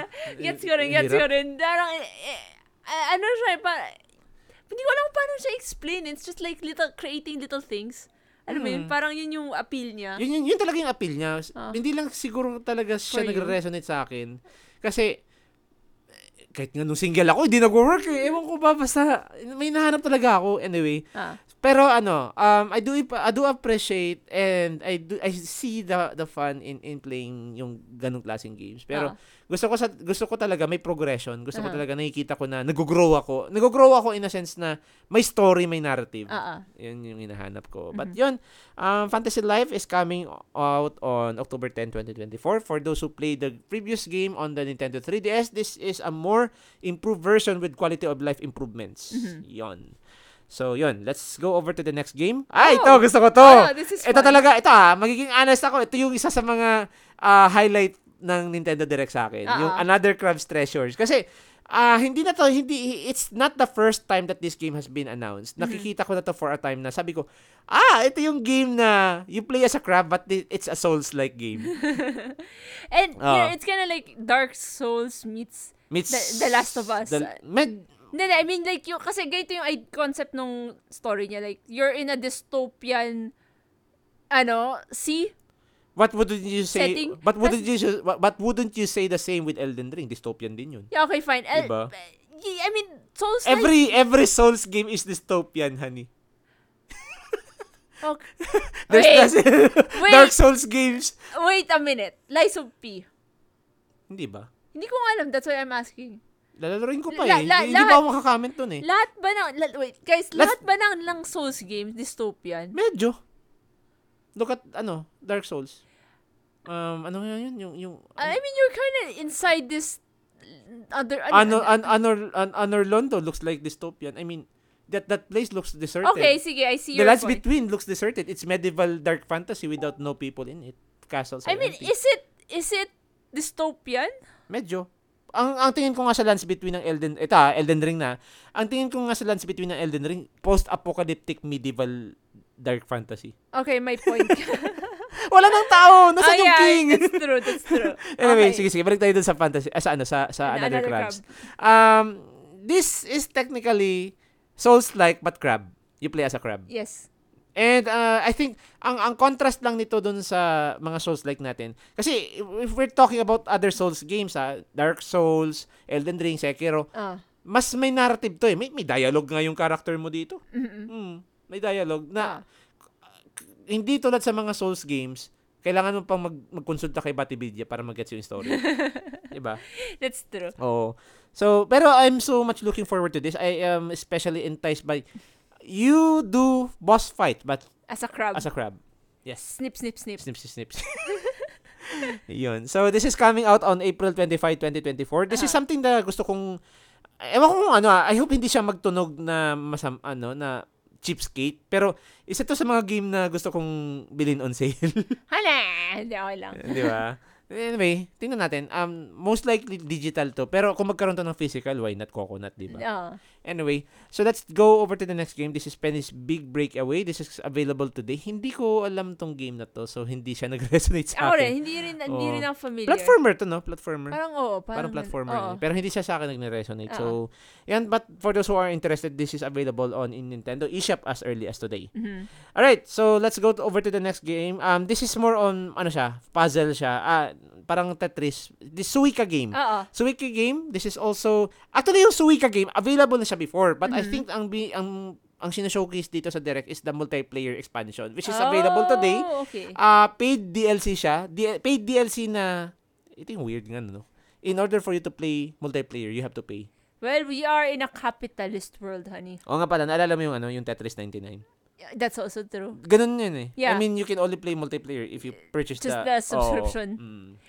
Yun. Yun. So, yeah. Suika game. Mhm. If you want to play Tetris but with fruits, Suika game is your game. Candy Crush na lang ako. Okay, so let's uh, go to the next gra- uh, let's go to the next game. This is Pepper Grinder Ah. coming out on March 28, 2024 and the demo is available today on Nintendo eS- eShop. Mhm. Di ko alam kung paano ko i-describe tong game na to. Side-scroller, Metroidvania-ish? Ish, yeah. Ikaw, anong tingin mo dito? Yeah, medyo Metroidvania ang vibe niya. Mm. May Ah, ano eh. Oh, sige. Hindi lang ako, I guess hindi lang siya nag-appeal sa akin as much. Mm, I'm same, not sure, same. siguro hindi ako nasa, wala ako sa headspace ngayon ng Metroidvania. Pero ito ah, since medyo Metroidvania-ish siya, I mean, let's not let's not discredit indie games kasi I would consider this as indie game. Oo. I will give this game a chance probably kapag na, nasa nasa Metroidvania headspace ako. Mhm. Mm, so yun. Anyway, it's, uh, it's it's it's actually a very promising game if you will. Aha. So maganda siya. Check it out guys. It's the demo is available. Anyway, let's go to the next one. Ito ah. Ito ah, ah, for some time now, nagkakaroon ng rumor na, uy, may bago daw na ano, show- showcase si Game Freak. So apparently ito yun. So Pocket Card Jockey Ride On, Oo. which is by the way, yung demo is available today as Yeah. well on Nintendo eShop. Um, wala siyang pinakitang release date, no? So, Wala 2024 pa. lang. Wala lang. Ano lang. Sabi lang is today, yung available is yung demo. Ah, demo lang. Okay. You know what? Mm. I'm going to try the demo. Okay. And then I'm going to tell you how bad it is. Bad ba talaga? Kasi mali natin. Benefit of the doubt. Like, like, yo, it's so bad, it's good. mm, pero, okay. Like, if it's, ganito lang, ang rate ko lang. Kasi, hindi ko alam how to take the whole thing eh. Mm. So, it's basically, may cards, right? mm. Then, yung cards, yun yung magpa-power up dun sa mga horses. Ah. Parang ganun yung vibe niya. Mm. So, it's like, I mean, you're trying to get, ano, parang tinitry nyo mag-move away from Pokemon. Because I'm probably, probably, I'm pretty sure you guys are bored now by, by ilang generations na. Pero like, and at the they're same still they're, time, they're, they're still like, pretending like it's year 2002. Oh, so and then, ano, and then so I guess you're trying to move away by trying another game. Pero the, the game is just, I don't know how to take it. Is it, parang, is it a joke? Parang ganon. Naging meme. I, I, I, I'm, Naging I'm, I'm meme. waiting for the punchline. Pero you know what? Sure. Benefit of the Mm. doubt, I'm going to try the demo. See how how funny this will be. ang, ang tingin ko kasi dito sa game na to, para kang, ewan ko kung ikaw yung nagre-race sa, Uy, ate, sa horse. eh. Pero ang tingin ko kasi doon, ikaw yung nagpupusta eh. Parang, ang, ang, ang pagkakaintindi ko is ikaw yung nag-race. And Okay. then, naalagaan mo yata yung mga horse. So, it's kind of like Pokemon But horses. horses. Labo. Anyway, ito ah, pero hindi to yung first time na nag-move away si Game Freak from Pokemon. Mm-hmm. Kasi, they previously released yung Town Hero ata yun. My Little Ah, Town yeah. Hero. Narinig ko. Pero sad to say, hindi siya nag-click eh. I'm not sure what's what's going on with Game Freak. I'm not... Wala. There's, uh, there's stick talaga sa ano. Nag-stick na talaga sila sa Pokemon. Like, all, may, may tanong ako. Yung Game Freak ba, ever since nung Gen 1, sila talaga? Oo. What happened to them? I don't know. They ran out of ideas, I guess. You know, people saying, we want more, more. And then, of course, if you keep pumping more and more, you're gonna run out. Which is Ay. sad. Kasi, like I said, ah, para sa akin nag-peak ang Pokemon sa ano nung nung sa ano yan sa Alola.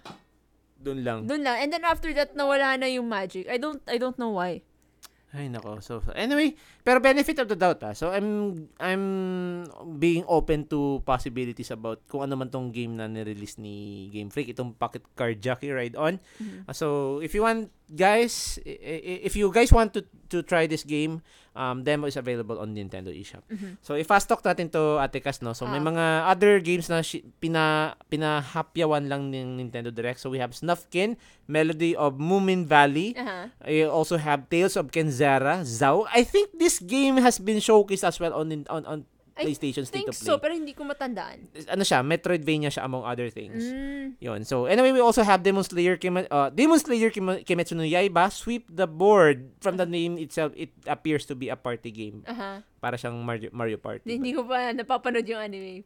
Panoorin mo na. Yun na nga yun, naka, nasa try, nasa try ko yung list niya siya. Wag mong sabihin siyang triculist, hindi niya masusunod. Sige, watch ko list. yan. Anyway, let's talk about, uh, we also have Kingdom Come Deliverance Royal Edition.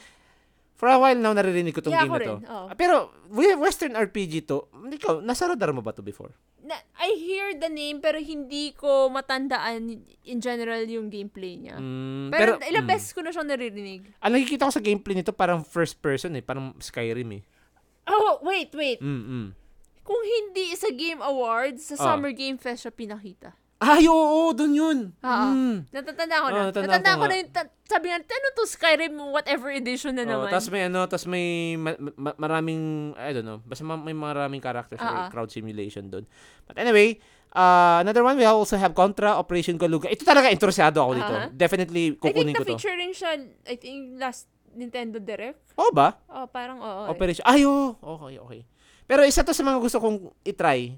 Itong, Mhm. itong ano, Contra Operation Galuga. I think this is more of a remake nung classic kasi may mga nakita kong footage doon that re- that reminds me of the classic ano uh, Contra game from the Aha. NES. And apart from that, we also have Pentiment. Oh, ito. Uh, Yung, Xbox to. Xbox to. So, yun. Um, Pentiment, um, ano siya, uh, parang side-scroll adventure game. Historical yung, ano niya eh, historical yung gameplay niya. Aha. Um, for a while now, it's been out on Steam. Um, I think, kung hindi ako nagkakamali, nasa PlayStation to. Pero mas sure ako nasa, nasa Xbox and Steam to. Aha. Yun. Ay, sorry, wala siya sa PlayStation pala. Kasi Xbox exclusive nga pala to. ano ba yan? But anyway, um, uh, on top of that, may few announcements silang ginawa sa Nintendo Direct. Yung Switch Online, uh, sa retro library nila. So, ang pinakita doon yung rare games library nila. We have Snake Rattle and Roll, uh, Battletoads in Battle Maniacs. Oh, Oh, my God. Na- yan. naalala ko lang. Ah, ay, ay, balita ako sa'yo, mahirap to, di ba? Yung 1991 version yung mahirap niyan. Ito, mahirap ba to? Ito, eh, hindi ako sure kung remake or remaster to. Pero apparently, this was based off the 1993 game na Battletoads. Mm, okay. Pero yung pinaka-notorious talaga sa difficulty, yung 1991. yun, yun, yun. And we also have Killer Instinct and then Blast Course. Mhm. And then, ang huling Oh! announcement dito, I think this was previously on Wii. We have Ah, the Endless Ocean, Luminous. Ang, nung Mm. nakita ko ta, nag, ang ganda niya, parang, eh, okay, it's kinda like, if you're into marine, if you're, Marine biology. eh, marine biology, if you're into diving, Exploration. oh, yung mga ganyan, maganda lang siya, parang it feels a little chill. Saka Pero ano at siya? least, Oh. but, but, ito yung caveat. Mm. Pero kung ikaw yung type na ano na, yung May medyo- thalassophobia ka. oh, yung takot, takot ka sa ano, pag Open na, waters. open waters, Mm. etc. Ay, it's not a good kasi Oo. ang laki niya talaga. Oh, hindi to pwede sa may mga thalassophobia, yung Oo. takot sa open waters. Oo. Kasi kitang-kita mo yung blue vastness ng Oh, ocean. parang, eh. Mm. the, the expanse is just giving me a bit of Ah, wait lang, may tanong ako. May, may thalassophobia Wala, ka ba? wala naman per se. Pero like yung, nagiget, nung pinatitingnan ko, is just giving me a bit of yung, ano yung, oh wow, this is big. Lalamunin ka ba ng Parang- pakting? parang, Ganun? wow, parang, I, it's more like yung fear, it's not about the open waters per se, but just the fear na yung, yung may jaw, yung jaw sintan. So, may, so, so meron nga, may, may thalassophobia ka Yun nga. ba yun? Oo, consider Hindi, yan, consider yan. Mm, okay. Consider yan, kasi, um, I think isa pa sa mga nakaklasify na symptoms ng thalassophobia, yung tipong, alam ba, nasa boat ka, but, tapos tinitingnan mo yung ilalim mo, uh, that's vast, deep Ay, ocean. na- tas, not tas, tas, necessarily. hindi, hindi, patapusin mo ako. nakikita mo yung vast, deep ocean, tapos nakikita mo, bigla may nakikita kang silhouette ng malaking shark. Ganun. Hindi naman, not necessarily. Hindi, semi- similar pa rin yan eh. It's more Diba? like when you're under the water in itself, and then the water is very deep. Parehas pa rin yun, kasi thalassophobia pa rin yun. Mm, Mm. Kasi, dalawa, I'm, I'm, showing you two scenarios. takot One scenario, tubig. Hindi, I'm, to- I'm showing you two scenarios. One Ah. is above water, which Ah. is you're rowing a boat. Ah. Pero ito naman, underwater ka, which is even more scarier kasi Ah. nandun ka sa tubig. Oo. Oh, so, these are, I don't know, sa tingin ko lang, ito yung mga, ano, ah, ano yan, para manifestations ng thalassophobia. Oo. But anyway, um, ako, ah, dadagdag ko lang sa thoughts dito. I see this as a more educational game. Ah. If you want to learn about the fishes of the sea, Ah. like sunfish, may great barracuda, may ano pa yun? May, Oh, look, may, a may- whale. a whale, di ba? I think, dyan dyan ko narinig yata yung sana, Whale! Oh, may, may, may whale nga dun. So, I think this is a good game. Mhm. Um, siguro if, if you're like just itching for a dive or itching to, to explore the the un, the undiscovered or uncharted, uncharted waters, no, yung yung mga hindi na-explore sa ilalim ng dagat. This is actually a nice game. Mhm. Sa tingin ko lang. So, I'm not sure if this is up my alley, but probably I'll consider this game kapag gusto ko talagang mag-dive. Pero ako honestly, ah, I I wish this was a game feature rather than a full game. Gets mo? Like what? Ang ibig sabihin, mas gusto ko pang ito itong itong game na to, Endless Ocean, right? Oo. Mas gusto ko pang instead na full game experience siya, yung yung pag-explore ng dagat sana naging feature na lang sa isang RPG. Gets mo? Mm, okay, gets ba, Monster Hunter, if you remember Monster Yeah, Hunter 3, Oo. kasi sa Monster Hunter 3 may underwater hunt. Yeah. What if may Monster Hunter game ako tapos may ganung klaseng feature? Ganda siguro nun. Uh, you, you'll get lost, honey. Pero mas gusto ko yun. Or sabihin natin hindi Monster Hunter, any RPG. Mal- malay mo sa wilds.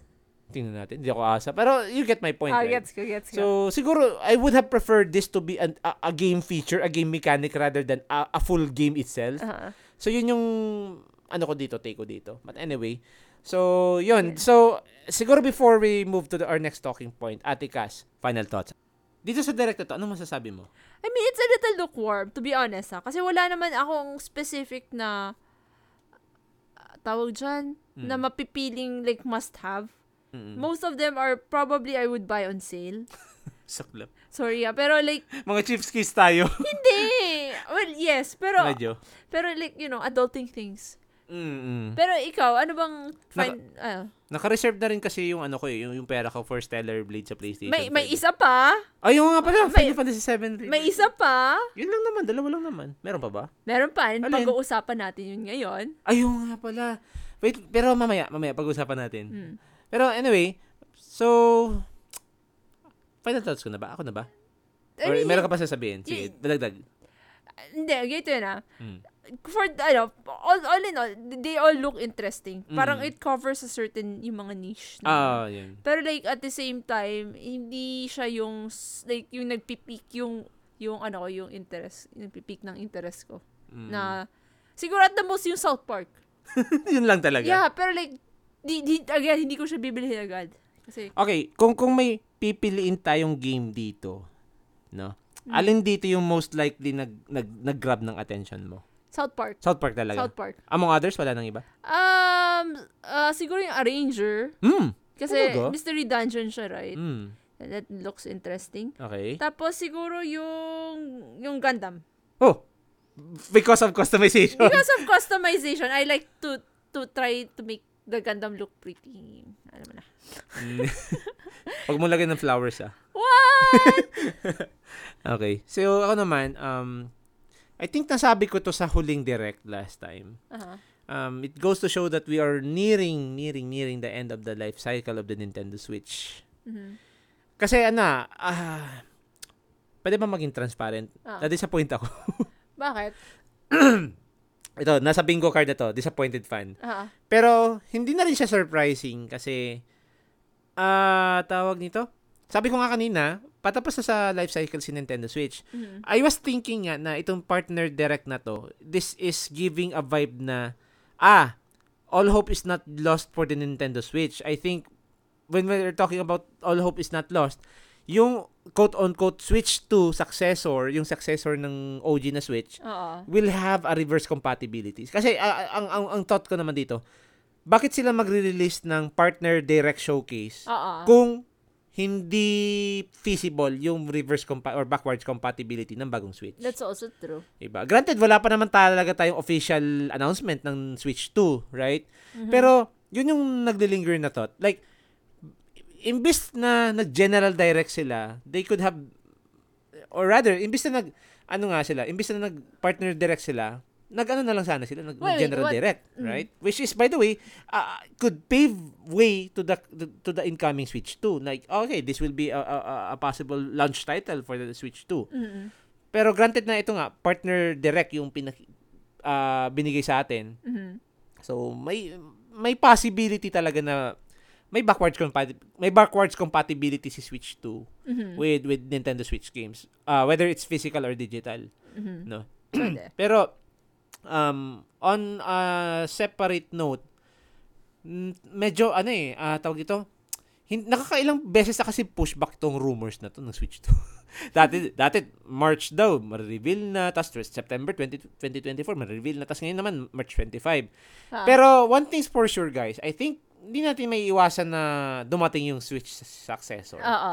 Yun yung masasabi ko dito. Um, tawag nito, Nintendo Fold. dying on that hill, no? Yeah. Um, ano yan? yung ano din, uh, one thing that made me feel disappointed about this is Nintendo partner showcase kasi. So, ako, ah, nasabi ko kanina sa initial thoughts ko, right?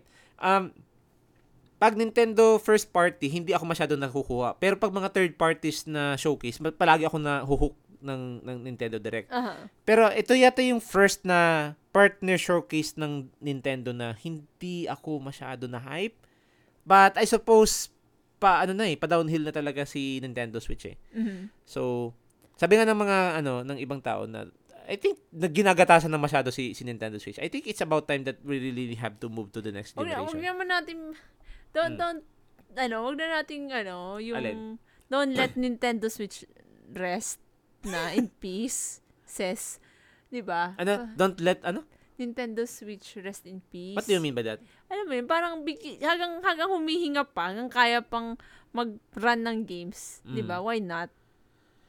Pero kasi ang ang ang Like- ang kontra ko na ang pushback ko naman diyan, yung alam mo if if we're aiming for for other games na yung, yung mga concurrent releases ngayon, Oo. I think hindi nakakayanin ni Switch eh.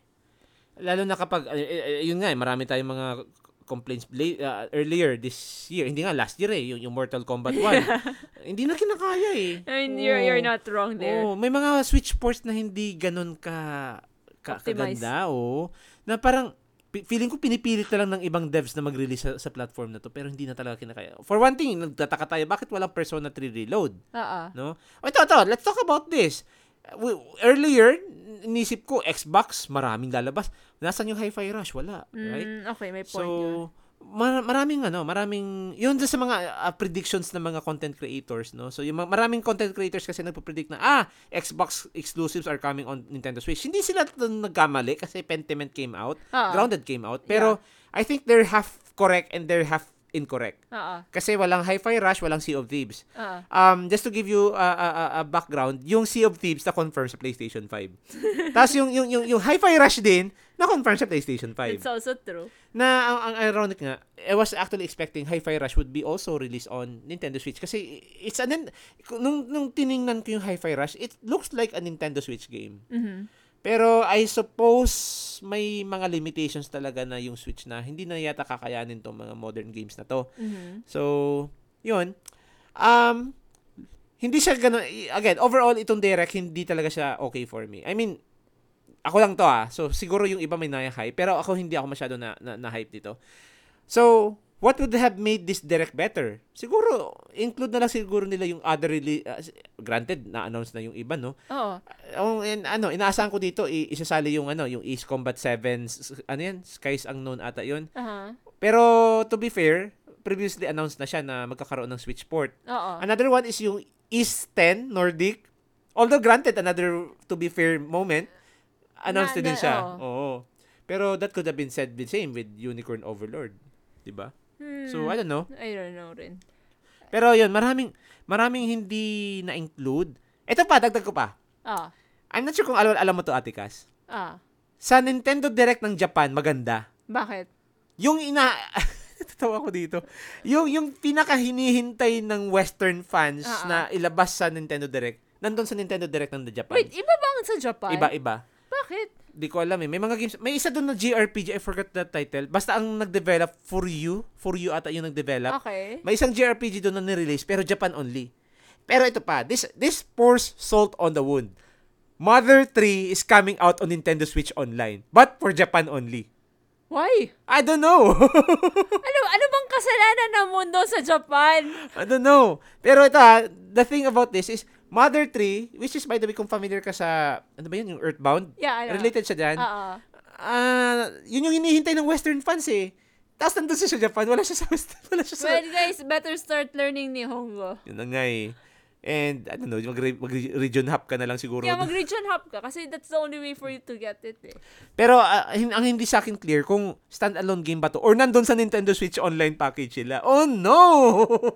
yung Wait, wait, region I lock have, a, yun. I have a Mm. question. Halimbawa lang, yung Nintendo Switch Online mo, eh, ni... Ibang region? Ibang region. Iba, ni region mo siya sa Japan. Mm. Would you get the... Would you still be able to use it pag nag-switch ka sa, say, sa US? Yun, yun ang hindi ako sure eh. Yun yung hindi ko pa Na-try mo nasusubukan. ba yan nung, nung nagka-Argentina ka? Hindi technically eh. Hindi ko siya nasubukan kasi ang ginagawa ko lang naman sa Argentina, bibili ako ng game, pero tapos babalik tas na ba- ako. Ah, okay. So hindi ko nasusubukan. Um I I wouldn't be putting my hopes up on that. So I assume hindi region lock. Pero kung kung sakali man oo, may barrier pa rin, hindi ka makakabasa ng Nihongo Yeah, that's true. sa Japan. Well, Mm. Google Lens. Eh, ayoko na. Tama na yun. Tsagaan ko na lang yun sa mga ano ko sa mga R games ko pero sa mga official hindi. Sige na nga.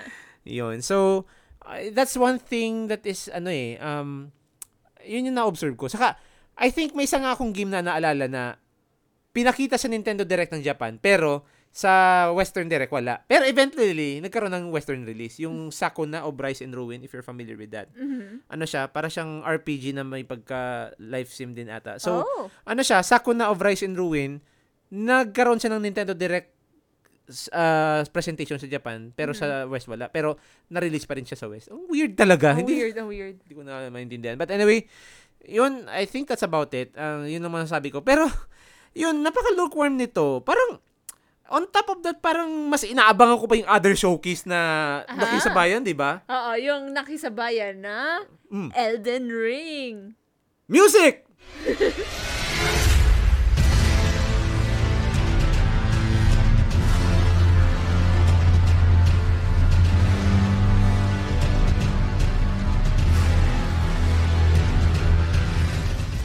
So, guys, I'm pretty sure kayo, umabang rin kayo. I think we we just went through a hardcore uwu moment nung ano kaya. Well, hindi siya ganun ka-uwu kasi third-party showcase to. eh. yeah, but still, mostly uwu. Then, then nag-hardcore tayo because of Elden Ring. Mm. Shadow of the Earth 3. It's, ah, ilang, ilang, ano, ay tatanong kita, kailan nga siya na-release? Yung 2020? ano, yung ano, yung original, yung Yeah, base game. Yung base game. Ah, around February 2022. It's basically two, Two years, years na. na, no? Mm, Like, anong, anong month? March? February. Ah, February. Remember, nakisabayan niya sa Horizon Zero Oh, Dawn. right, yeah. Ah, sa Horizon Forbidden, Forbidden West. West. Oo. oo. So, ano ba yan? Ay, First off, tatanungin kita. Ah, andyan pa ba yung craving mo for the get good? Actually, nandito, gusto, eh, eh, eh, ito nga yung nasasabi ko sa iyo before, no, na after ko mag BG3, maglalaisob pin ako. Kasi Oo. namimiss ko na yung feeling na nahihirapan tapos, ano, yung, yung, yung mag-rage quit ka tapos pag na, napatay mo, mapapasigaw ka na lang. Oo. Namimiss ko na yun. And I want to get back into that uh, headspace, if you will. Mhm. Ah, okay. So, ano siya? Ta- nung, nung pinanood mo tong ano, tong trailer, yung pinanood natin to. Kasi Hmm. most part for me is basically more or less surface level. Granted, I think y- was that an, an egg cocoon thingy? Mm. Oh. Doon yun si ano, di ba? Si- si Mikela. Yun, yun, yun yung alam ko. Hmm. Pero yung may mga iba doon na hindi ako aware, para may mga bagong, ano yung mga bagong monsters? Ano, ano bang thoughts mga mo? bagong boss. Ah, um, chinek ko yung website ng ano ng Elden Ring. Eh, apparently ang ang binoboast or sino-showcase nitong nitong trailer na to, ang mga boss, ang mga dagdag daw na boss is 10. Oh, God. Oh, samp- I mean, Elden Ring to open world ang, ang Elden Ring eh. Sa mga sampung boss fights, I mean, this is the staple of the series, I right? mean, that's true. Mm. Tapos ang nadagdag ang na, naalala ko pa, dagdagan ko lang ng information. Um sabi daw dun sa ewan ko kung sa Reddit ko to nabasa o dun sa website. Oo. Yung yung the, yung mapa daw ng ano itong Shadow of the Earth 3. Mhm. It's not directly connected to the vanilla version ng Elden Ring. So, it's like an expansion? Expansion talaga siya. Pero hindi siya yung konektado na mapa. Like, when I say connected, yung tipong kapag nag, alimbawa, nasa kilid ka, Oo. or nasa limgrave ka, pag nag-ride ka ng horse, mapupunta ka na doon sa area kung nasaan yung Shadow the Earth 3. It's not. Ah, I okay. think may dadaanan kang something na, ewan ko kung portal or I don't know, na So, it's like a new land. new land siya. Ang assumption, ang assumption ko nga, kasi di ba, if you remember doon sa trailer, pinakita yung kuko ni Mik- Mikela. Oo. I assume na nandun yung quote-unquote portal, doon sa, yung, yung ano, yung area ni Mog. Oo. Kasi si Mog yung boss fight doon eh, sa, sa yung kuko ni Mikela. Oo. Kung hindi ako nagkakamali, doon ka magta-travel quote-unquote, doon ka mapuport sa, hindi na siya lands between eh. Ang, Lands not between. Oh, la- siguro lands under na siya. I don't know. anyway, ano, y- yun yung nakikita kong vibe kasi, paano ba? May another hint pa ako nabasa. I think Reddit ulit to. Oo. Hindi pa naman siya confirmed. Kasi again ah, Elden Ring is so vague with their lores. Oo. Wala pang ano din si Vati Vidya. Wala pa. Um, I'm ho- I'm guessing na time travel to or hindi naman siguro time travel. Siguro yung setting ng Shadow of the Earth 3, it's it it's it's as pre ano, parang prequel or parang set before the events of Elden Ring itself. Yun yung nakikita kong vibe dito. uh, wait, may question ako. Do we have to time travel here? yun yung assumption, yun yung theory Aha. na uh, hindi ko alam kung ano yung implication sa lore nito, hindi ko alam kung ano implication. Basta yun yung nababasa ko at the moment. Mhm. Tapos Ah, oo. Since na-mention ko yung mapa, right? Yung, yung Aha. bago daw na mapa ng Shadow of the Earth 3, it's as large as Limgrave. Yung Limgrave, yan yung starting area ng Elden Ring. Yun yung, pagkalabas mo na, Yeah, yeah, na yung pag... Yung- kung nasan yung ano, nasan yung, yung, ano tawag nito, yung Tree Sentinel na, Oo. ano sa'yo. Tapos, yung, may, may NPC ka may kilala, sasabihin ka, you're maidenless. ah, Oh. Na, ouch naman, may jowa naman ako. Oh, yun, yun, yun, yun yung first na area, yung Limgrave. ah, wait, Oo. may question ako. Ah. Um, can you play this after you've beaten the game? Ay, assume, like, oo. or during, pwede mo na siyang pasukan? Ang assumption ko nito, as soon as you have access to Mog's, ano, area, yun yung Mhm. boss area niya, baka pwede ka nang pumasok. Yun yung assumption ko. Kasi they would have to, what if, halimbawa, natapos mo na? Halimbawa. Ay, I think pwede. then, um, tawag dyan, kasi pag natapos mo na, halimbawa, nag-frenzied flame ka. Na, kasi you have multiple endings, eh, tatlo yata, eh, di ba? mm. So, w- I it makes me wonder rin if the, the ending would affect. Then, granted, this is a Souls game, so baka they're not really that into much into the story. Ah, kung kung ang kung tama yung assumption natin na parang events before the vanilla game to, Oo. most likely hindi apektado yung ending. Kasi again, Like- before. Like, no, no. Ibig sabihin ko lang, may consequence. Halimbawa, if you're, ano, ikaw yung friends in flame, would you be going around on fire? feeling mm, oh ano, good question. Diba? yun. And then, hahabulin ka. Si Elmo, no? I would love to, just because, you know, mwahaha, I'm evil. Pero, just thoughts ko lang. Pero di ko alam ah, di, hindi din ako sure kung ah, ah, regarding that kung magiging canon lang. Say for example, if you chose the eh, teka Or lang. probably Spo- spoiler before- to, no? Spoiler to, no? Yung, okay, so ganito. May mga different endings kasi, guys. So, hindi ko na, Big na hindi, lang, oh, hindi na namin i-detail kung ano nangyari doon. Sabi natin may ending na Frenzied Flame, may ending na yung, yung ano, yung magsisimp ka kay Rani. Ah, I forgot the other endings. Basta yun yung naalala ko. ah. Um, siguro, alimbawa, you chose yung, yung, yung, ano, yung, yung Frenzied Flame. Siguro yun nga, baka yun yung itsura mo. Hindi natin i-spoil kung ano yung itsura natin. Pero, Ah. Yun yung siguro kung ano yung itsura mo doon sa ending nun. Yun yung magiging itsura mo siguro doon sa, Mm. sa, sa Shadow of the Earth 3. Mhm. But then again, hindi natin sure kasi halos din- dito sa trailer walang pinakitang kahit ano. Pina, eh, mostly kasi ang pinakita dito sa trailer is more like scenes and then Mm. boss fights. Boss fights. Kasi gameplay trailer to eh. Oo, yun lang. Oo. Ang, may, may meme nga. With some vague words na hindi ko rin alam. Oo. I, I would need a Vati video video Oo. for it. May may meme nga na, na nagsi-circulate ngayon kasi may pinakita doon na bi- na boss na Oo. yung parang flaming giant ata yon. Oo. Ano, anong tawag ito? May fire giant daw sa original na game. Tapos Ah. dito naman giant fire. Ni-reverse lang. Oh, anyway. Yan. Um, yung ano pa? Ano pa ba? hindi talaga ako sure kung ano yung magaganap na ano na ah, kung ano yung mga kaganapan dito. Pero one thing is for sure, ang, ang, ang inasahan ko nga si Mikila, boss fight. Yeah. Kasi eh, mm, kasi ang, ang ang ang sinasabi dito sa or at least dun sa teaser ah, kasi if you remember dun sa teaser poster ng Elden Ring Shadow of the Earth 3, Mm. may nakikita tayong nakasapa, nakasakay kay ano kay Torrent. Si Torrent yung ano yung horse mo. Oo. Oh, may naki, may nakikita akong nakasakay kay Torrent. Kako blunt blunt person si si Mikila to ah. Kasi siya lang Ah. naman yung blunt person na kilala ko.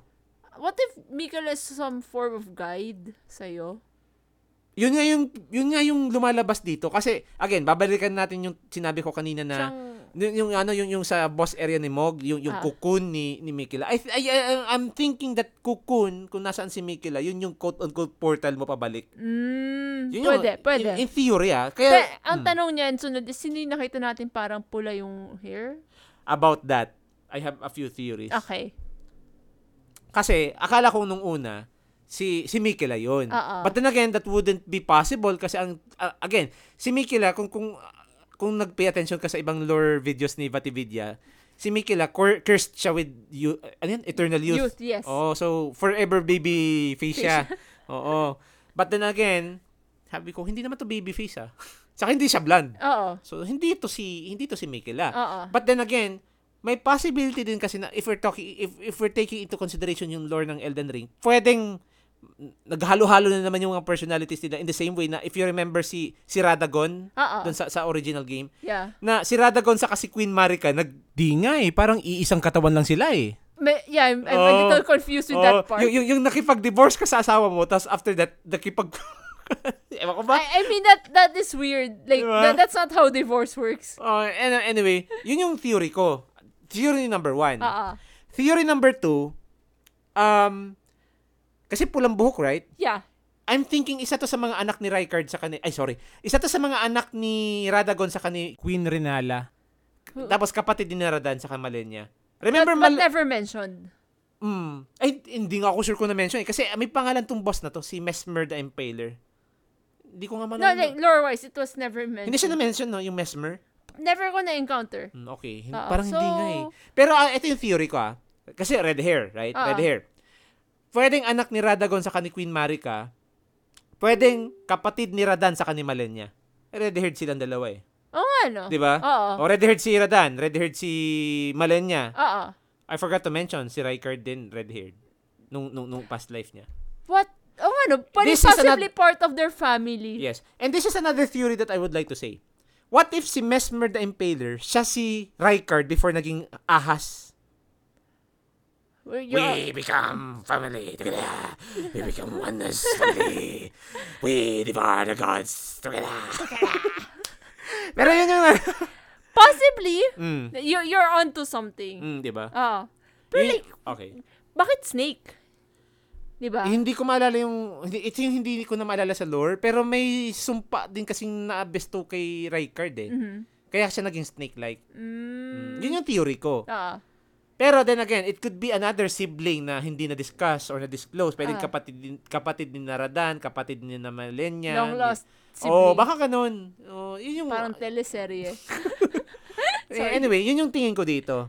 Ano? Haha. Um, oh nga pala, I forgot to mention. Kasi we're talking about different boss fights dito sa sa Shadow of the Earth 3. Yeah. May sinabi dun sa, ewan ko kung sa Reddit ko nakita or sa sa website. Oo. Parang minamarket nila na yung mga brand new bosses daw dito sa Shadow of the Earth 3 will Aha. be ah, difficult yung difficulty scale daw nila comparable kay Malenia. Oh my god. Oh my god. Anahan. Oh, Hindi, no. sige lang, sige lang, kaya mo yan. Kinaya mo nga si Malenya eh. Umiyak ako dun. Umiyak ako dun. Nagmimiktir na ako eh. Sabi ko, wala na. Honey. No honor na, no honor. Honey, there's still magic. Mas lalong no honor yun. Oh, hindi, ganito. Sabi mo no Hindi, honor eh. Hindi, hindi. Kung magno no honor ako, between. Kaya nga may lads between, di ba? hindi naman lads over. honey, malay mo baka lance over ka na dun sa DLC. eh, tama na yun. Okay na yun. Pero, um, so far, ito yung mga na-pick up kong mga information about this. Aha. Pero, balik tayo dun sa theory ko na, pa- what if si Mesmer the Impaler, siya si Rykard? Ang gwapo, lang, ang gwapo pala ni Rykard ba dati? I mean, just imagine Voldemort. wait, wait, tangent lang. Gwapo si Voldemort before? yeah, si Tom Riddle, yeah. Gwapo siya. Fuck. Yeah, that's why he's able to charm people kasi sobrang ano siya eh, daddy material. And then he became, you know, well, you know what? That makes so much sense. Why, why? Hindi, kasi like 'di ba, Mm. yung yung si ano, si si Tom Riddle, si dating yung dating name ni Voldemort. Gwapo siya and then because he kept experimenting on himself, and then he became like yung Mm. Yung mukha ni ano. abomination niya ngayon. No, yung ano. And then you know, you could compare it to ano, naging snake. Ah, pero ang, ang, ang, ang naalala ko kasi sa lore ni Rykard, feeling ko na-curse siya eh. I have to replay the game again. Nakalimutan ko na eh. You, you would have to Oo. go through the whole thing. Mm, Yes? Maybe. Well, well, the good thing is I have it on Steam Deck. I mean, do you still have the save? Yeah. Sige. Naka-cloud yun. Sige, la- kakalabanin mo ba ulit si Malenia? Tingnan natin. pwede maging prank. Pwede, actually, ito ah, gusto ko nga talagang palagan ulit si Malenia kasi medyo on top of my head, parang memorize ko pa yung ano niya, yung Aha. moveset niya. Pero ang problema kasi, memorize ko yung moveset niya, pero hindi ko rin alam kung pag nandun na ako, di ko alam kung paano makasurvive. Gets mo? Gets ka? Oo. Like, parang, ano siya, void century mo. na ano, paano ko ba tinalo? Yun na nga eh. Ewan ko ba. Pero kung ganun man ang, ang, ang marketing ni, ni Bandai Namco or sa ni From Software dito sa, ah yung mga boss daw sa Shadow of the Earth 3, Malenia level difficulty. Oh my God, good luck na lang sa akin. Tingnan natin. Sige. Tingnan natin. Probably, ah, mag, mag, ano, com- coming out of retirement yung Rivers of Blood kong, ano, Huzzah. ah, build. Oo. So, yun. Ano ba yung final thoughts mo na nakita mo yung trailer ng, ano, Elden Ring? Mag-enjoy ako manood. Na, Papanoorin kita na matalo. Sos. eh, ano, it's actually fun. Like, as a spectator, ah. I'm go, Mm. parang maganda siyang i, alam mo yun, yung type na, hindi ko ma-enjoy kung ako yung naglalaro, pero ma-enjoy Backseat ko eh. kung magbabackseat ako. I mean, you've been backseating nung nilalaro ko to, oh, di ba? right? Parang Mm. gano'n lang siya. So, like, ah, yes, I'm going to see again yung, ano, yung mga, oh, let's moments mo, and then yung mga Pari Lord moments mo. they like the good and the bad, see? Pa- kasi Pari Ah. Lord ka naman eh. Okay. Um, final thoughts ko dun sa trailer. Um, medyo kinati ako ulit bumalik sa Lands Between. Eh, eh, ewan ko kung Lands Between yun eh. But anyway, ti- ginaganahan akong bumalik sa Elden Ring kasi um, nung nakita ko yung trailer, saka narinig ko yung, yung, yung background music, it reminded me so much of why Elden Ring won Game of the Year 2022. Mhm. Na, oh my God, yung, yung kilabot Chills. moment. Oh, yung chills talaga. Like, kung sino, ewan kung alam mo to, Ate Cass. Ah.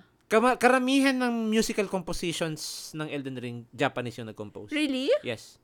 Akala mo Western, no? Yeah, kinda. Japanese. Ah. You, you should you should check out the Elden Ring OST sa Spotify. Makikita mo yung mga pangalan doon, puro Japanese yung nag-compose. And of course, performed by Western performers. Kaya Japanese hora. Banzai, banzai. Kaya ma- malakas ang bias ko talaga sa Japanese kasi ang gagal ang- I don't know, ang grabe sila when it comes to art form eh. Talagang minamaximize nila na Oo. ito, naging naging usapan nga to doon sa ano, sa usapang Stellar Blade. Oo. Na bakit daw yung, yung- may mga naging salt sa western developers na bakit daw ito tangent lang guys ha. Bakit daw nag, ah, yung mga character model sa Stellar Blade sobrang gaganda na. Oo. Basta alam mo yun, naging salty sila kasi ano parang ang papangit daw ng western models, Oo. ganun. Ewan ko, it's their thing. Pero hindi rin kasi masasabi na, Guys, have you been to Korea? Have you seen Koreans? Hmm, ganun naman talaga yung mga Koreano. Hindi, eh. like, okay, I'm not, I'm not going to, ano, kasi you do you naman dito. Pero Mm. like, kasi sa Korea, uso ang plastic surgery. eh. Ah, medyo, medyo. Like, it's a very normal thing eh. Mm. So, alam mo yun, bakit kayo na-shock? It's Korea. Anyway, we will save that for a, uh, for a separate episode. Pero yun, um, masasabi ko lang, uh, henyo talaga mga Japanese when it comes to this. Eh, may certain, Oomph. oo, may oomph talaga sila eh. Yung tipong, parang mas kabisado pa nila yung western performers. Yung west, Ah. mas kabisado nila yung western art kaysa sa mga westerners themselves. Doon ako naninibago kasi, like, Elden Ring, hindi mo iisipin na, na Japanese made to eh. Oo nga. Oh my God. Basta, yun, I'm reminded so much nung nakita ko yung trailer Mhm. why I love this game. Why, why, this was my personal game of the year ng 2022. Aha. So, looking forward when this game comes out on June 21, 2024, which is by the way makikipag sabayan pa siya doon sa ano, sa Shin Megami Tensei. Pero the good thing about this is I have enough time to play Final Fantasy 7 Sa, di ba Rebirth. yun, tanda ba naghuhulaan tayo? Mm. Nasabi ko, what if lumabas to on the same day as Final Fantasy 7 Rebirth? Ay, Elden, Anong, anong unahin, no? Elden, Elden Ring na ako. Pero, since hindi naman, yun, I have enough time to play Final Fantasy Sige. VII Rebirth. And speaking of Final Fantasy VII Rebirth, yun yung sunod na pa- natin pag-uusapan kasi just uh, last night before we recorded this episode, we just tried the Junon update. So, Maestro, music.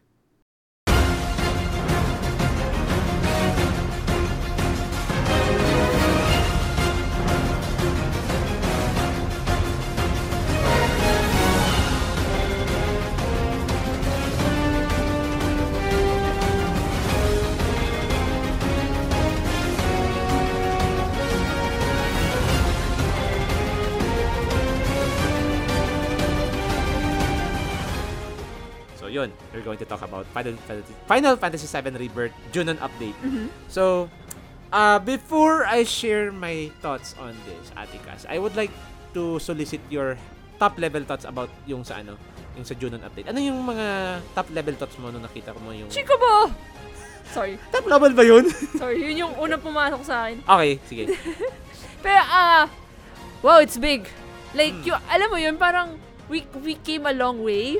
Kasi yung Hmm. memory ko nung ano na yun is like overworld. Oo, Diba? overworld. And then, ngayon, it's like open world. Mm. So, woo! Oh dear. Parang, ay, ayoko sabihin na, ano, kasi, ayoko sabihin na FF16 should have been like this. Kasi, you know, FF16 is its own game. Tsaka ibang creative business unit Ah, yung pero gumawa. like, it Oo. could have been like that in its openness. Mm. Para sa akin. Kasi medyo, medyo parang pa- may parts doon na, uh, it's a feel, Invisible wall. hindi naman yung, Yung- it yung feels a FF16, little right? empty. Yeah, pero may invisible wall and then it feels a little empty yung area. Granted, parang Mm. may quest yata doon na hindi mo pa naman na-activate or what. Parang ganon. Mm. So, ito kasi, it feels like you can find little things. You know, like the baby choke. Actually, ano it siya? feels oh. a little, okay, it feels a little more alive. Siguro at least it- within the demo, I, I Mm. would, probably I would retract it pag nakita ko na yung Full full, game, game. ah. Pero like within the demo, parang it feels alive. Mm-mm. Yung, yung everything. Okay. Scenery. Ah, hindi ito yung part na ano, ito yung part na hindi sa hindi ko maalala kasi naging puna ko siya dun sa first version ng demo nitong Rebirth. Oo. Ewan ko kung na-observe mo ah. Gumagalaw na ba yung mga foliage doon? Parang hindi pa, no? Hindi ko napansin eh. Yun nga, hindi ko napansin. So, kung hindi natin na, kung hindi natin maalala, probably hindi pa. Hindi ba dahil, you know, nasa PC? Pero hindi rin eh. Hindi eh. PlayStation 5 na to eh. Oo nga, no. Oh, so, ako naman, siguro kung hindi natin maalala, probably hindi pa siya na-update. So, probably I will still uh, stay on that hill na um, hopefully for the final demo, um, sana lagyan nila ng konting movement ng foliage, yung, yung grass swing, di ba? Ay, I'm, Mm. ang benefit of the doubt, kasi since this is just a demo, Baka parang- hindi pa nila na-finalize. Oo, Oo. or ano, alam mo yun, parang, yung ano lang, basta it's more of just try the game. Oh, pero pero bakit ko na bring up yung gano'n, yung yung movement ng foliage? Kasi Oh. nasasabi mo dito na yung yung yung openness ng mapa niya, it feels alive. Oo. Para sa akin makakapagdagdag kasi ng aliveness yung Oo. yung gano'n, yung movement ng foliage if they make the foliage move, Mm. no? So para sa akin mas buhay yung mundo kapag gano'n. Kung, kung isipin mo nga sa Xenoblade, bo, sa Xenoblade nga gumagalaw yung grass, dito hindi. Unfair naman ata yun, di ba? Is it, is it possible? Trinay mo ba sa true, pag naka-graphics mode ka?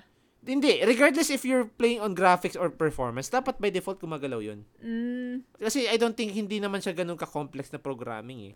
Isipin mo, ito, tangent lang. Ah. Remember mo yung After Effects class natin? Ah. Yung papaswayin mo yung, yung ano, yung Yeah. parang yeah. Ah, wiggler tool. Yeah. Ganun lang naman yung gagawin mo eh. I mean, yeah, pero like, this is 3D. hindi, ganun.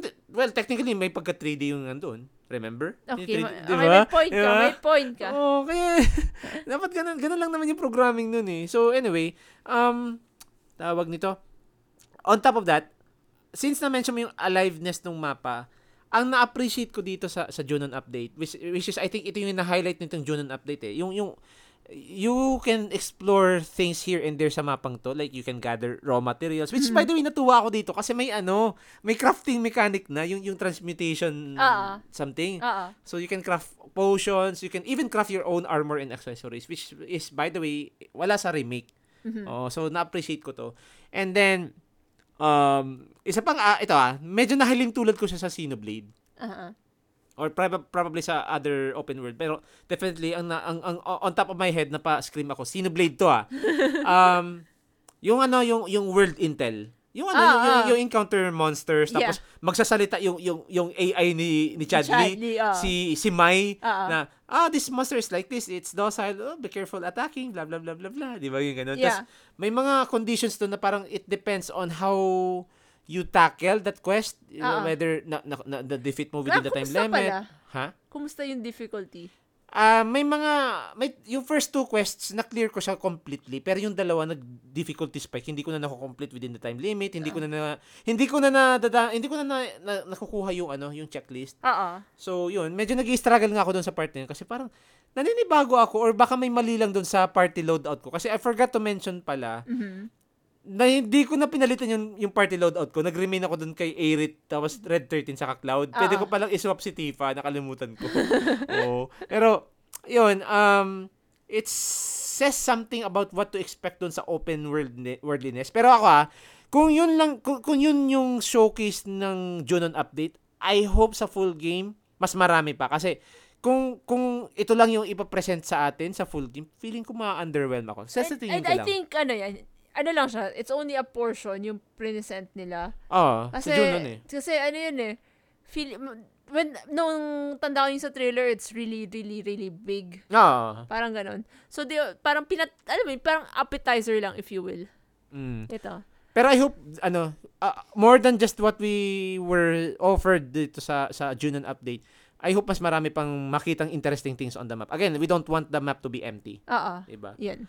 Pero one thing na sigurong ano, medyo nilook forward ko kasi ito for for a while now nakita na natin to sa trailer. Yung ano, yung you breed different chocobos. Oh yeah, nakita ko nga yun, dun sa sneak peek ba yun? Mm, sa sneak peek. Oo. Kahit sa mga previous trailers Yeah. kita siya. Ay, May, may flying chocobo, may Ah, swimming ang, ang chocobo. ano lang yan kasi baka RNG na naman yan. Ah, mukhang oo. sa Oh, tingin ko lang ha, sa tingin ko lang. I hope not. Pero kung RNG man, sana mas forgiving. Yeah. Mm, kasi yung RNG dun sa luma, grabe Parang yun. may PTSD flashback. Oo, hindi, hindi, hindi ko na nga nakuha yung Knights of the Round dun eh. Ah, hindi rin ako. Hindi, hindi rin kasi, ako. um, alala ko, dun sa original ng FF7, in order for you to get the Knights of the Round materia, kailangan makabreed ka ng super rare na breed ng Chocobo. Da- Yung, da- dapat favorite ka ni Lord. Mm, ano, ano ba yun? Black, black Chocobo ba yun? Basta yung, Parang yung, black. Choco- yung Chocobo na pwedeng lumangoy, Yeah. lumipad, mag-cross the mountains, Oo. yung ganun. So, yun, yun yung nasa wishlist ko, hopefully. Mhm. Pero aka, akala, akala ko nga kasi 'di ba nag-progress na tayo dun sa game. Um we we came across yung under the Junon area, yung may village. Yeah. So may isang boss fight lang tayo doon na kinalaban at after that, yun na. Wala na. Akala ko nga makakarating pa tayo sa Junon eh. And doon natin ma-meet si Tifa. Ay, si Tifa, si Yuffie. Ay, wait lang. Doon ba sa original? Doon natin na-meet si Yuffie? Hindi. Yun nga yung difference eh. Oh. Kasi, tanda ko noon, na-meet ko si Yuffie doon sa forest. Ah, okay. Malap- pero sa may- Wutay ba to? Sa Wutay? O yata. Basta may, natatandaan ako noon na, ay, optional kasi siya, di ba? Mm. So, you have to do certain steps to meet her. Pero mamimit mo siya ah, random sa isang forest. Mm. So, med- ano yun. Pero dito yung, kasi ano, parang... yung, yung sinusuntok ka sa sides. yung animation niya yun, yeah. di ba? Oo. Kainis yun. Pero like, yung dito, ah, mamimit mo siya within na dun sa ano, dun sa an- yung city Junon. sa Junon. Yeah. Hmm. Okay. Siguro proceeding tayo dun sa final thoughts, no? Mhm. before I share my before you share my, yours um share muna ako. Um yun nga, akala ko talaga makakarating tayo dun sa mismong Junon proper and siguro this is too much to ask. I would have expected yung ano yung yung military parade Ay, ako segment. nagdududa ako kasi sabi ko Full that, game yun. pang full game yun na ano na content eh. It's, it's a fun part. Oh, eh, oo nga pala no. So I I I don't think Square Enix will will will spoil the fun Oo. right away. Pero, pero looking forward ako doon, yung, yung military parade. Yeah. yun, di ba? Yung, aral- alala ko doon sa original game, parang feeling ko, hirap akong sabayan yung mga Oo nagmamarcha. eh. So, hindi ko alam pa minsan dati nun, nakailang ulit ako. Eh, Tanda ko. Wait, naulit mo yun? Save. Or, ah, nireload mo yung save, save. save. Sorry na, emulator. la- Wait lang. Yeah, wait. Okay yeah, lang yun, okay emulator, tama. Oh, emulator ka naman nun eh. No, no judgment Hindi, there. titry ko i-remember if nilaro ko siya sa PC port or sa em- ang Emulator PC yun. port ko pala yung FF8. Sige. Oh, ano, I'm not sure kung, ah, minsan napaisip ako, may, may trophy ba to sa ano, yung, yung, yung OG na FF7? I wonder kung sa PlayStation 4 port may trophy. Kasi that would be nice kung may trophy yung ano, yung ganun. Oh. And I hope ganun din sa ano, sa, dito sa Rebirth, may Mm-mm. trophy din yung ano, yung pagsasabay mo sa March.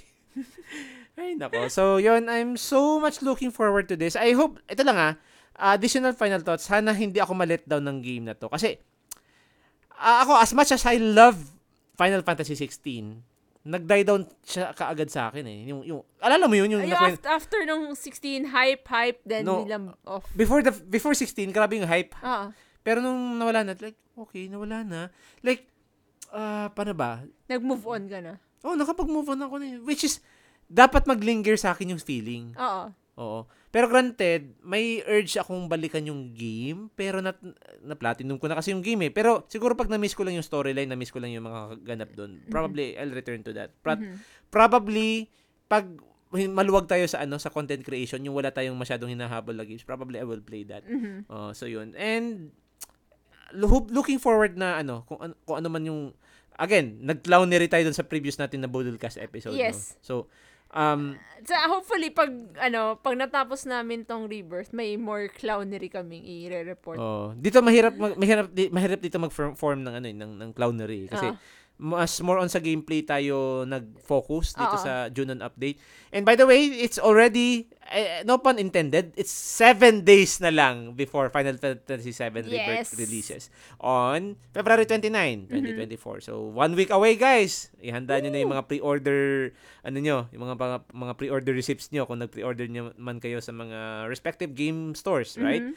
So, yun. Um, wait lang. Hindi ka pa nagpa-final thoughts, ah. Final thoughts sa Atikas. Ah, I mean, I'm excited for this. Di granted, magbabackseat ako. Pero, it would be nice to experience again yung Final Fantasy VII. In Mm. a new perspective. Kasi mukhang may mga bagong idadagdag dito eh. Mm. Yan. Yung synergy adi- ah, ano, I mean, abilities, right? like, both gameplay-wise and story-wise. ah, oo. Oo, yan. nakalimutan ko tong i-mention. Ah. Pero, siguro, may isa akong part dito na nahirapan ako. Um, may mga, may mga movements or battle animation si Cloud na parang hindi siya nagja-jump attack. O, kasi alala ko dun sa remake, once Mm. na nakalock ko dun sa kalaban, instantly, nagtumatalon si Cloud, tapos i-slash niya sa So, mid-air. ano siya, parang new ano. Mm, I think may new animation kasi dito dinagdag eh, yung, yung parang air blade ni Cloud. Ah, okay. Oo. I think you have to chain it. Hindi ko pa kasi master yung yung Chain. battle mechanic dito. So Eventually, hopefully makuha mo siya. mm, hopefully ma-master ko siya sa full game. Mhm. So, yun, I think that will be all for this BNN special number 14. So, we covered three, ano, three topics, no? Grabe kinaya. Actually, ano, hindi ko inaasahan na tatlo yung i-cover natin. Ano? Ako rin. Oo. I, I was, I guess, hindi ko ina-expect yung Elden Ring. Oh, na-shadow drop. Ah, parang, No, no pun intended ah. Nag-shadow Shadow- drop siya. Shadow of the Earth 3. Nag-shadow drop siya bigla eh, di ba? Yeah. Oh, pero, ito ah, general final thoughts. I'm sorry Nintendo Direct, but uh, Elden Ring t- takes the cake. kinda, mas, mas nakaka-hype Mm. talaga. Granted, medyo malakas naman kasi talaga ang hatak ni Elden Ring eh. Mm, saka Game of the Year eh. Oo. Mm. Saka ano, yung, yung, yung level of expectation ng mga tao, ito, eh, siguro no offense din sa Final Fantasy VII fans, feeling ko, uunahin ko yung Elden Ring kasi mas, mas expansive to.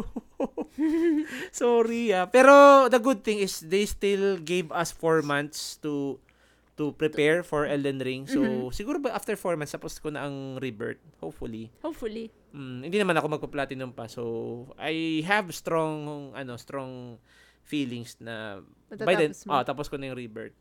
But then again, ang, ang ano ko naman, ang basa ko nito sa sarili ko, nasa git good ako nito kasi, um, again, ah, may mga one game per platform ako nilalaro. So, ngayon, naka BG3 ako, but it's about to be done. Magla-Lies of P na ako sunod. Mhm. So, syempre, saktong-sakto lang, nagla-Lies of P ako, tapos hinahanda ko yung sarili ko for Elden Ring, di ba? Pa, training, ano mo, ay, Training ground ko yun. Kailangan mo pala ng training montage nun. Oh, pero pero kung, kung, kung, kung ako lang sana pagpipilian, mas mas gusto kong mag-training sana sa Demon Souls. Ang problema sa Demon Souls nasa PlayStation 5 eh. So hindi ko naman madadala yung PlayStation 5. Mas gusto ko kasi nagte-training ako na dadala ko yung console. Gets mo? Ano, remote play.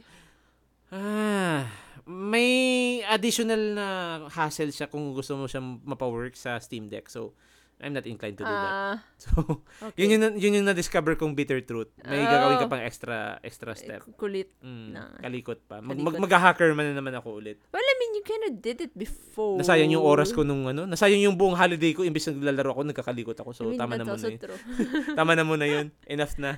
At least na-set up ko na yung mga games na kailangan kong laruin. So, anyway, so that would be all. So, uh, siguro we can proceed to our shoutouts and promotions, Atikas. So, ladies first.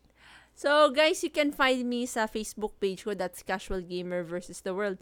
Where I post Genshin videos, gaming news, gaming memes, mga pictures and videos ng mga iba kong nilalaro na games. Nag-Hogwarts ka ba ngayon? Ah, wait lang, wala ka bang... Wala pa eh, kasi hindi ko, hindi, hindi naghahanap pa ako ng maganda. Ayun, Pero marami na. Marami na. Pero like, alam mo, yun, nak- ang hirap kasi paminsan mag-transfer rin sa Nintendo na Switch. Anyway, nakatambak lang siya dyan. PlayStation number one. Kinda. Actually, na, na ano ah, na, nagustuhan ko, nagustuhan ko dito sa PlayStation, mas madali siyang... Kasi may app. Oo. Mm, yun yung... Streamlined yung ano mo, no? Screenshots mo. Yeah, no? so alam mo, ina-upload niya and then I just download Download ko lang within 14 days kasi dinidelete yata doon. Mm. Yun, anyway. Tapos, nasa ba ako? So, yun, mga gaming things. Eh, minsan, pag, pag naha, nakalikal ko yung mga old art ko na related rin sa games. Mm. Yun. Ah, also, yung ano namin ni Harin, yung Huhu Time Genshin Cast episode. So, doon namin usually pinag-uusapan yung ano, yung mga um, special program, af- yung discussion namin kung ano yung thoughts namin, reaction sa special program ng Genshin. Is there something on the horizon for Genshin Impact, by the way? I think, oo, pero tingnan na muna namin ha, if it's a big ano update or not. Mm. Ah. well, normally, kino-cover namin ang every special program pag tinitingnan pa namin ni Haring kung Mm. anong Kasi pwede. medyo parang hindi yata significant update yung susunod, no? No, no, that, ano, ah, wala akong masyadong nasasagap. Mm, yun na Yeah. nga eh. Nagiging... Medyo lilo sila eh. Nagis, nag-slow down yung Genshin Impact, no? Medyo, like, even if ngayong ano, ngayong, ngayong Lantern Rite, Mm. medyo, I mean, it's still heartfelt pa rin yung event, Mm. pero like, hindi, it lacks that certain oomph na meron nung previous Feeling, may, years. may, may, may gut, oh, ito, tangent lang. May gut feeling ako na ano eh, na parang even si Honkai Star Rail, medyo, nasa, nasa patag siya ngayon, pero feeling ko, one of these days, baka mag-downhill na rin siya. Kasi, may ano eh, may yung, yung bago nila yung, yung, yung, yung Zen- Zenless Zero. Zone, zone Zero Oh, ba? yung ganun, oh. So, I think yun naman yung sunod nilang Big thing. pagtutunan, oh, big Like, thing. May- Which is a little sad. Ay, ay, ang ano ko lang ha. Okay, pwede akong maging forgiving pagdating sa events. Mm. Pero lang, wag lang nilang, ano, pababaan yung quality ng ng story. Ng May, may tanong ako. Sorry na, papahaba tayo ah. Si, tawag dito, si, si Hoyoverse ba, wala silang different I think may mga different, na, I think meron. bakit parang na, na, nawawala ng, nababawasan kasi ng amor, di ba? Hindi ko nga alam eh. Siguro they're Oo. diverting other resources. Mm. Pero like, ang weird lang kasi. Mm. Kasi yun na nga, parang, pag, pag ano, pag may bago, parang medyo naglalaylo to. Is it, medyo, is it intentional para mas ma-promote yung, pero ang Which is, naman. that's, that's actually bad, ano eh, that's bad advertising yan eh. Or I don't know, bad marketing, I don't, I don't know. Ako rin, hindi ko rin gets eh. I Oo. hope not. Hula ko lang naman siya. Pero like, yun, ang, ang, I can be forgiving pagdating sa event quest. Mm. Pero, wa, the moment na maging pangit na yung story quest, yung mga Archon quest, Mm. baka doon ako mag-out. Yun na nga eh. Kaya ano, um, tawag nito, ako as much as medyo na, na, na-criticize ko yung Square Enix before, pero buti si Square Enix, um, may mga different business units sila eh. Creative Business Unit 1, Business Unit 2, Mm-mm. um, ito, si, ano, si, tawag nito, yung, yung, yung gumawa ng FF16, yung Creative Business Unit 3, Mm-mm. um, whereas, eh, meron naman business unit na in charge nitong Final Fantasy 7 Rebirth, Oo. diba? So, it, ito sana yung, Na, meron, Ay, I think ako? meron ganito ang ano. Ang Meron ganito. Ah, pero like, pero hindi, hindi, ko alam na- kung, hindi ko alam kung bakit hindi, alam mo yun, hi, ano yun, kung bakit ganito yung quality ng Genshin ngayon. Parang, di, parang sinasadya nila eh. like, I, I don't want to think it like that, Mm. pero yun na, Mm. medyo sus nga. Anyway, Yan. benefit of the doubt na lang. Alright, so let's go to our next uh, promotion. So that's let's promote our main content. Backlog na naman Budolcast on Facebook, Instagram, and X. Mhm. So, uh, pwede nyo kaming mahanap sa mga links na yon And then, kung may time kayo guys, uh, do follow us on our Spotify page as this helps in the visibility of our show. And yun, um, ano pa ba? Tawag dito. Ah, yeah. So, may mga different segments na kami guys na so far na naka-line up na dito sa aming show. So, em, e- e- ewan ko ba, parang pinag-chapsuy na natin yung show natin, no? So, on top of our flagship episodes, we have yung backlog sa Kabudolcast episodes. And Aha. we also have our Webcast, the new flagship series, no? Yep. Pero on top of the flagship series, we also have our guidance episodes where we talk about video games or anything in in between. O pwedeng movies or series. Uh, if but if you want anime centric episodes, we have uh, also have yung aming webcast which is recently lang namin na, na Simulan. Oh, nasimulan last last ano lang last week lang no. Ah. Uh, and on top of that, we also content or we also make content for gaming news. Uh, Mhm. we also call this the BNN Special which is you're listening to this right now. Uh, nag ginagawa namin yung BNN Special kapag may Nintendo Direct, PlayStation State of Play, and ginagawa namin siyang regular thing kapag end of the month kasi gusto namin pag-usapan yung mga naganap na gaming news in the past month. As So, well as yung kung ano mga lalabas na mga games. Oh yeah, yung mga ano, mga coming out uh, uh, games. So, yun. So, I think that would be also. Maraming maraming salamat guys sa pagkikinig ng aming episode and uh, I hope may mga nakuha kayong uh, I don't know, nakatulong ba kami sa decision making nyo? Parang Kung- hindi, parang kami, alam mo yun, Mm. ganito yung tayuhan, tayo yung mga konsentidor na nagsasabing, "Ah, Bilhin bibilhin, yan." bibilhin mo ba yan? Yes. Bilhin nyo na yan. Deserve mo yan. Ako deserve ko. Hindi. Uy! okay. So, yun. So, once again, maraming maraming salamat. And feel free to send feedbacks, comments, or kung gusto nyo mag-join sa conversation, guys, feel free to drop a Spotify comment on our episode. So, you can use your mobile apps or mobile devices to comment on the Spotify episode kasi I think that's the only way you can comment on the episode. Eh, but if you want, you can also send comments doon sa aming Facebook page Ha? as well as on our Facebook or hindi, Instagram post Aha. rather, saka Facebook post.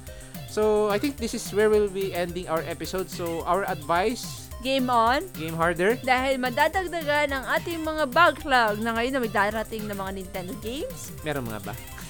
Hindi sa'yo. Uy!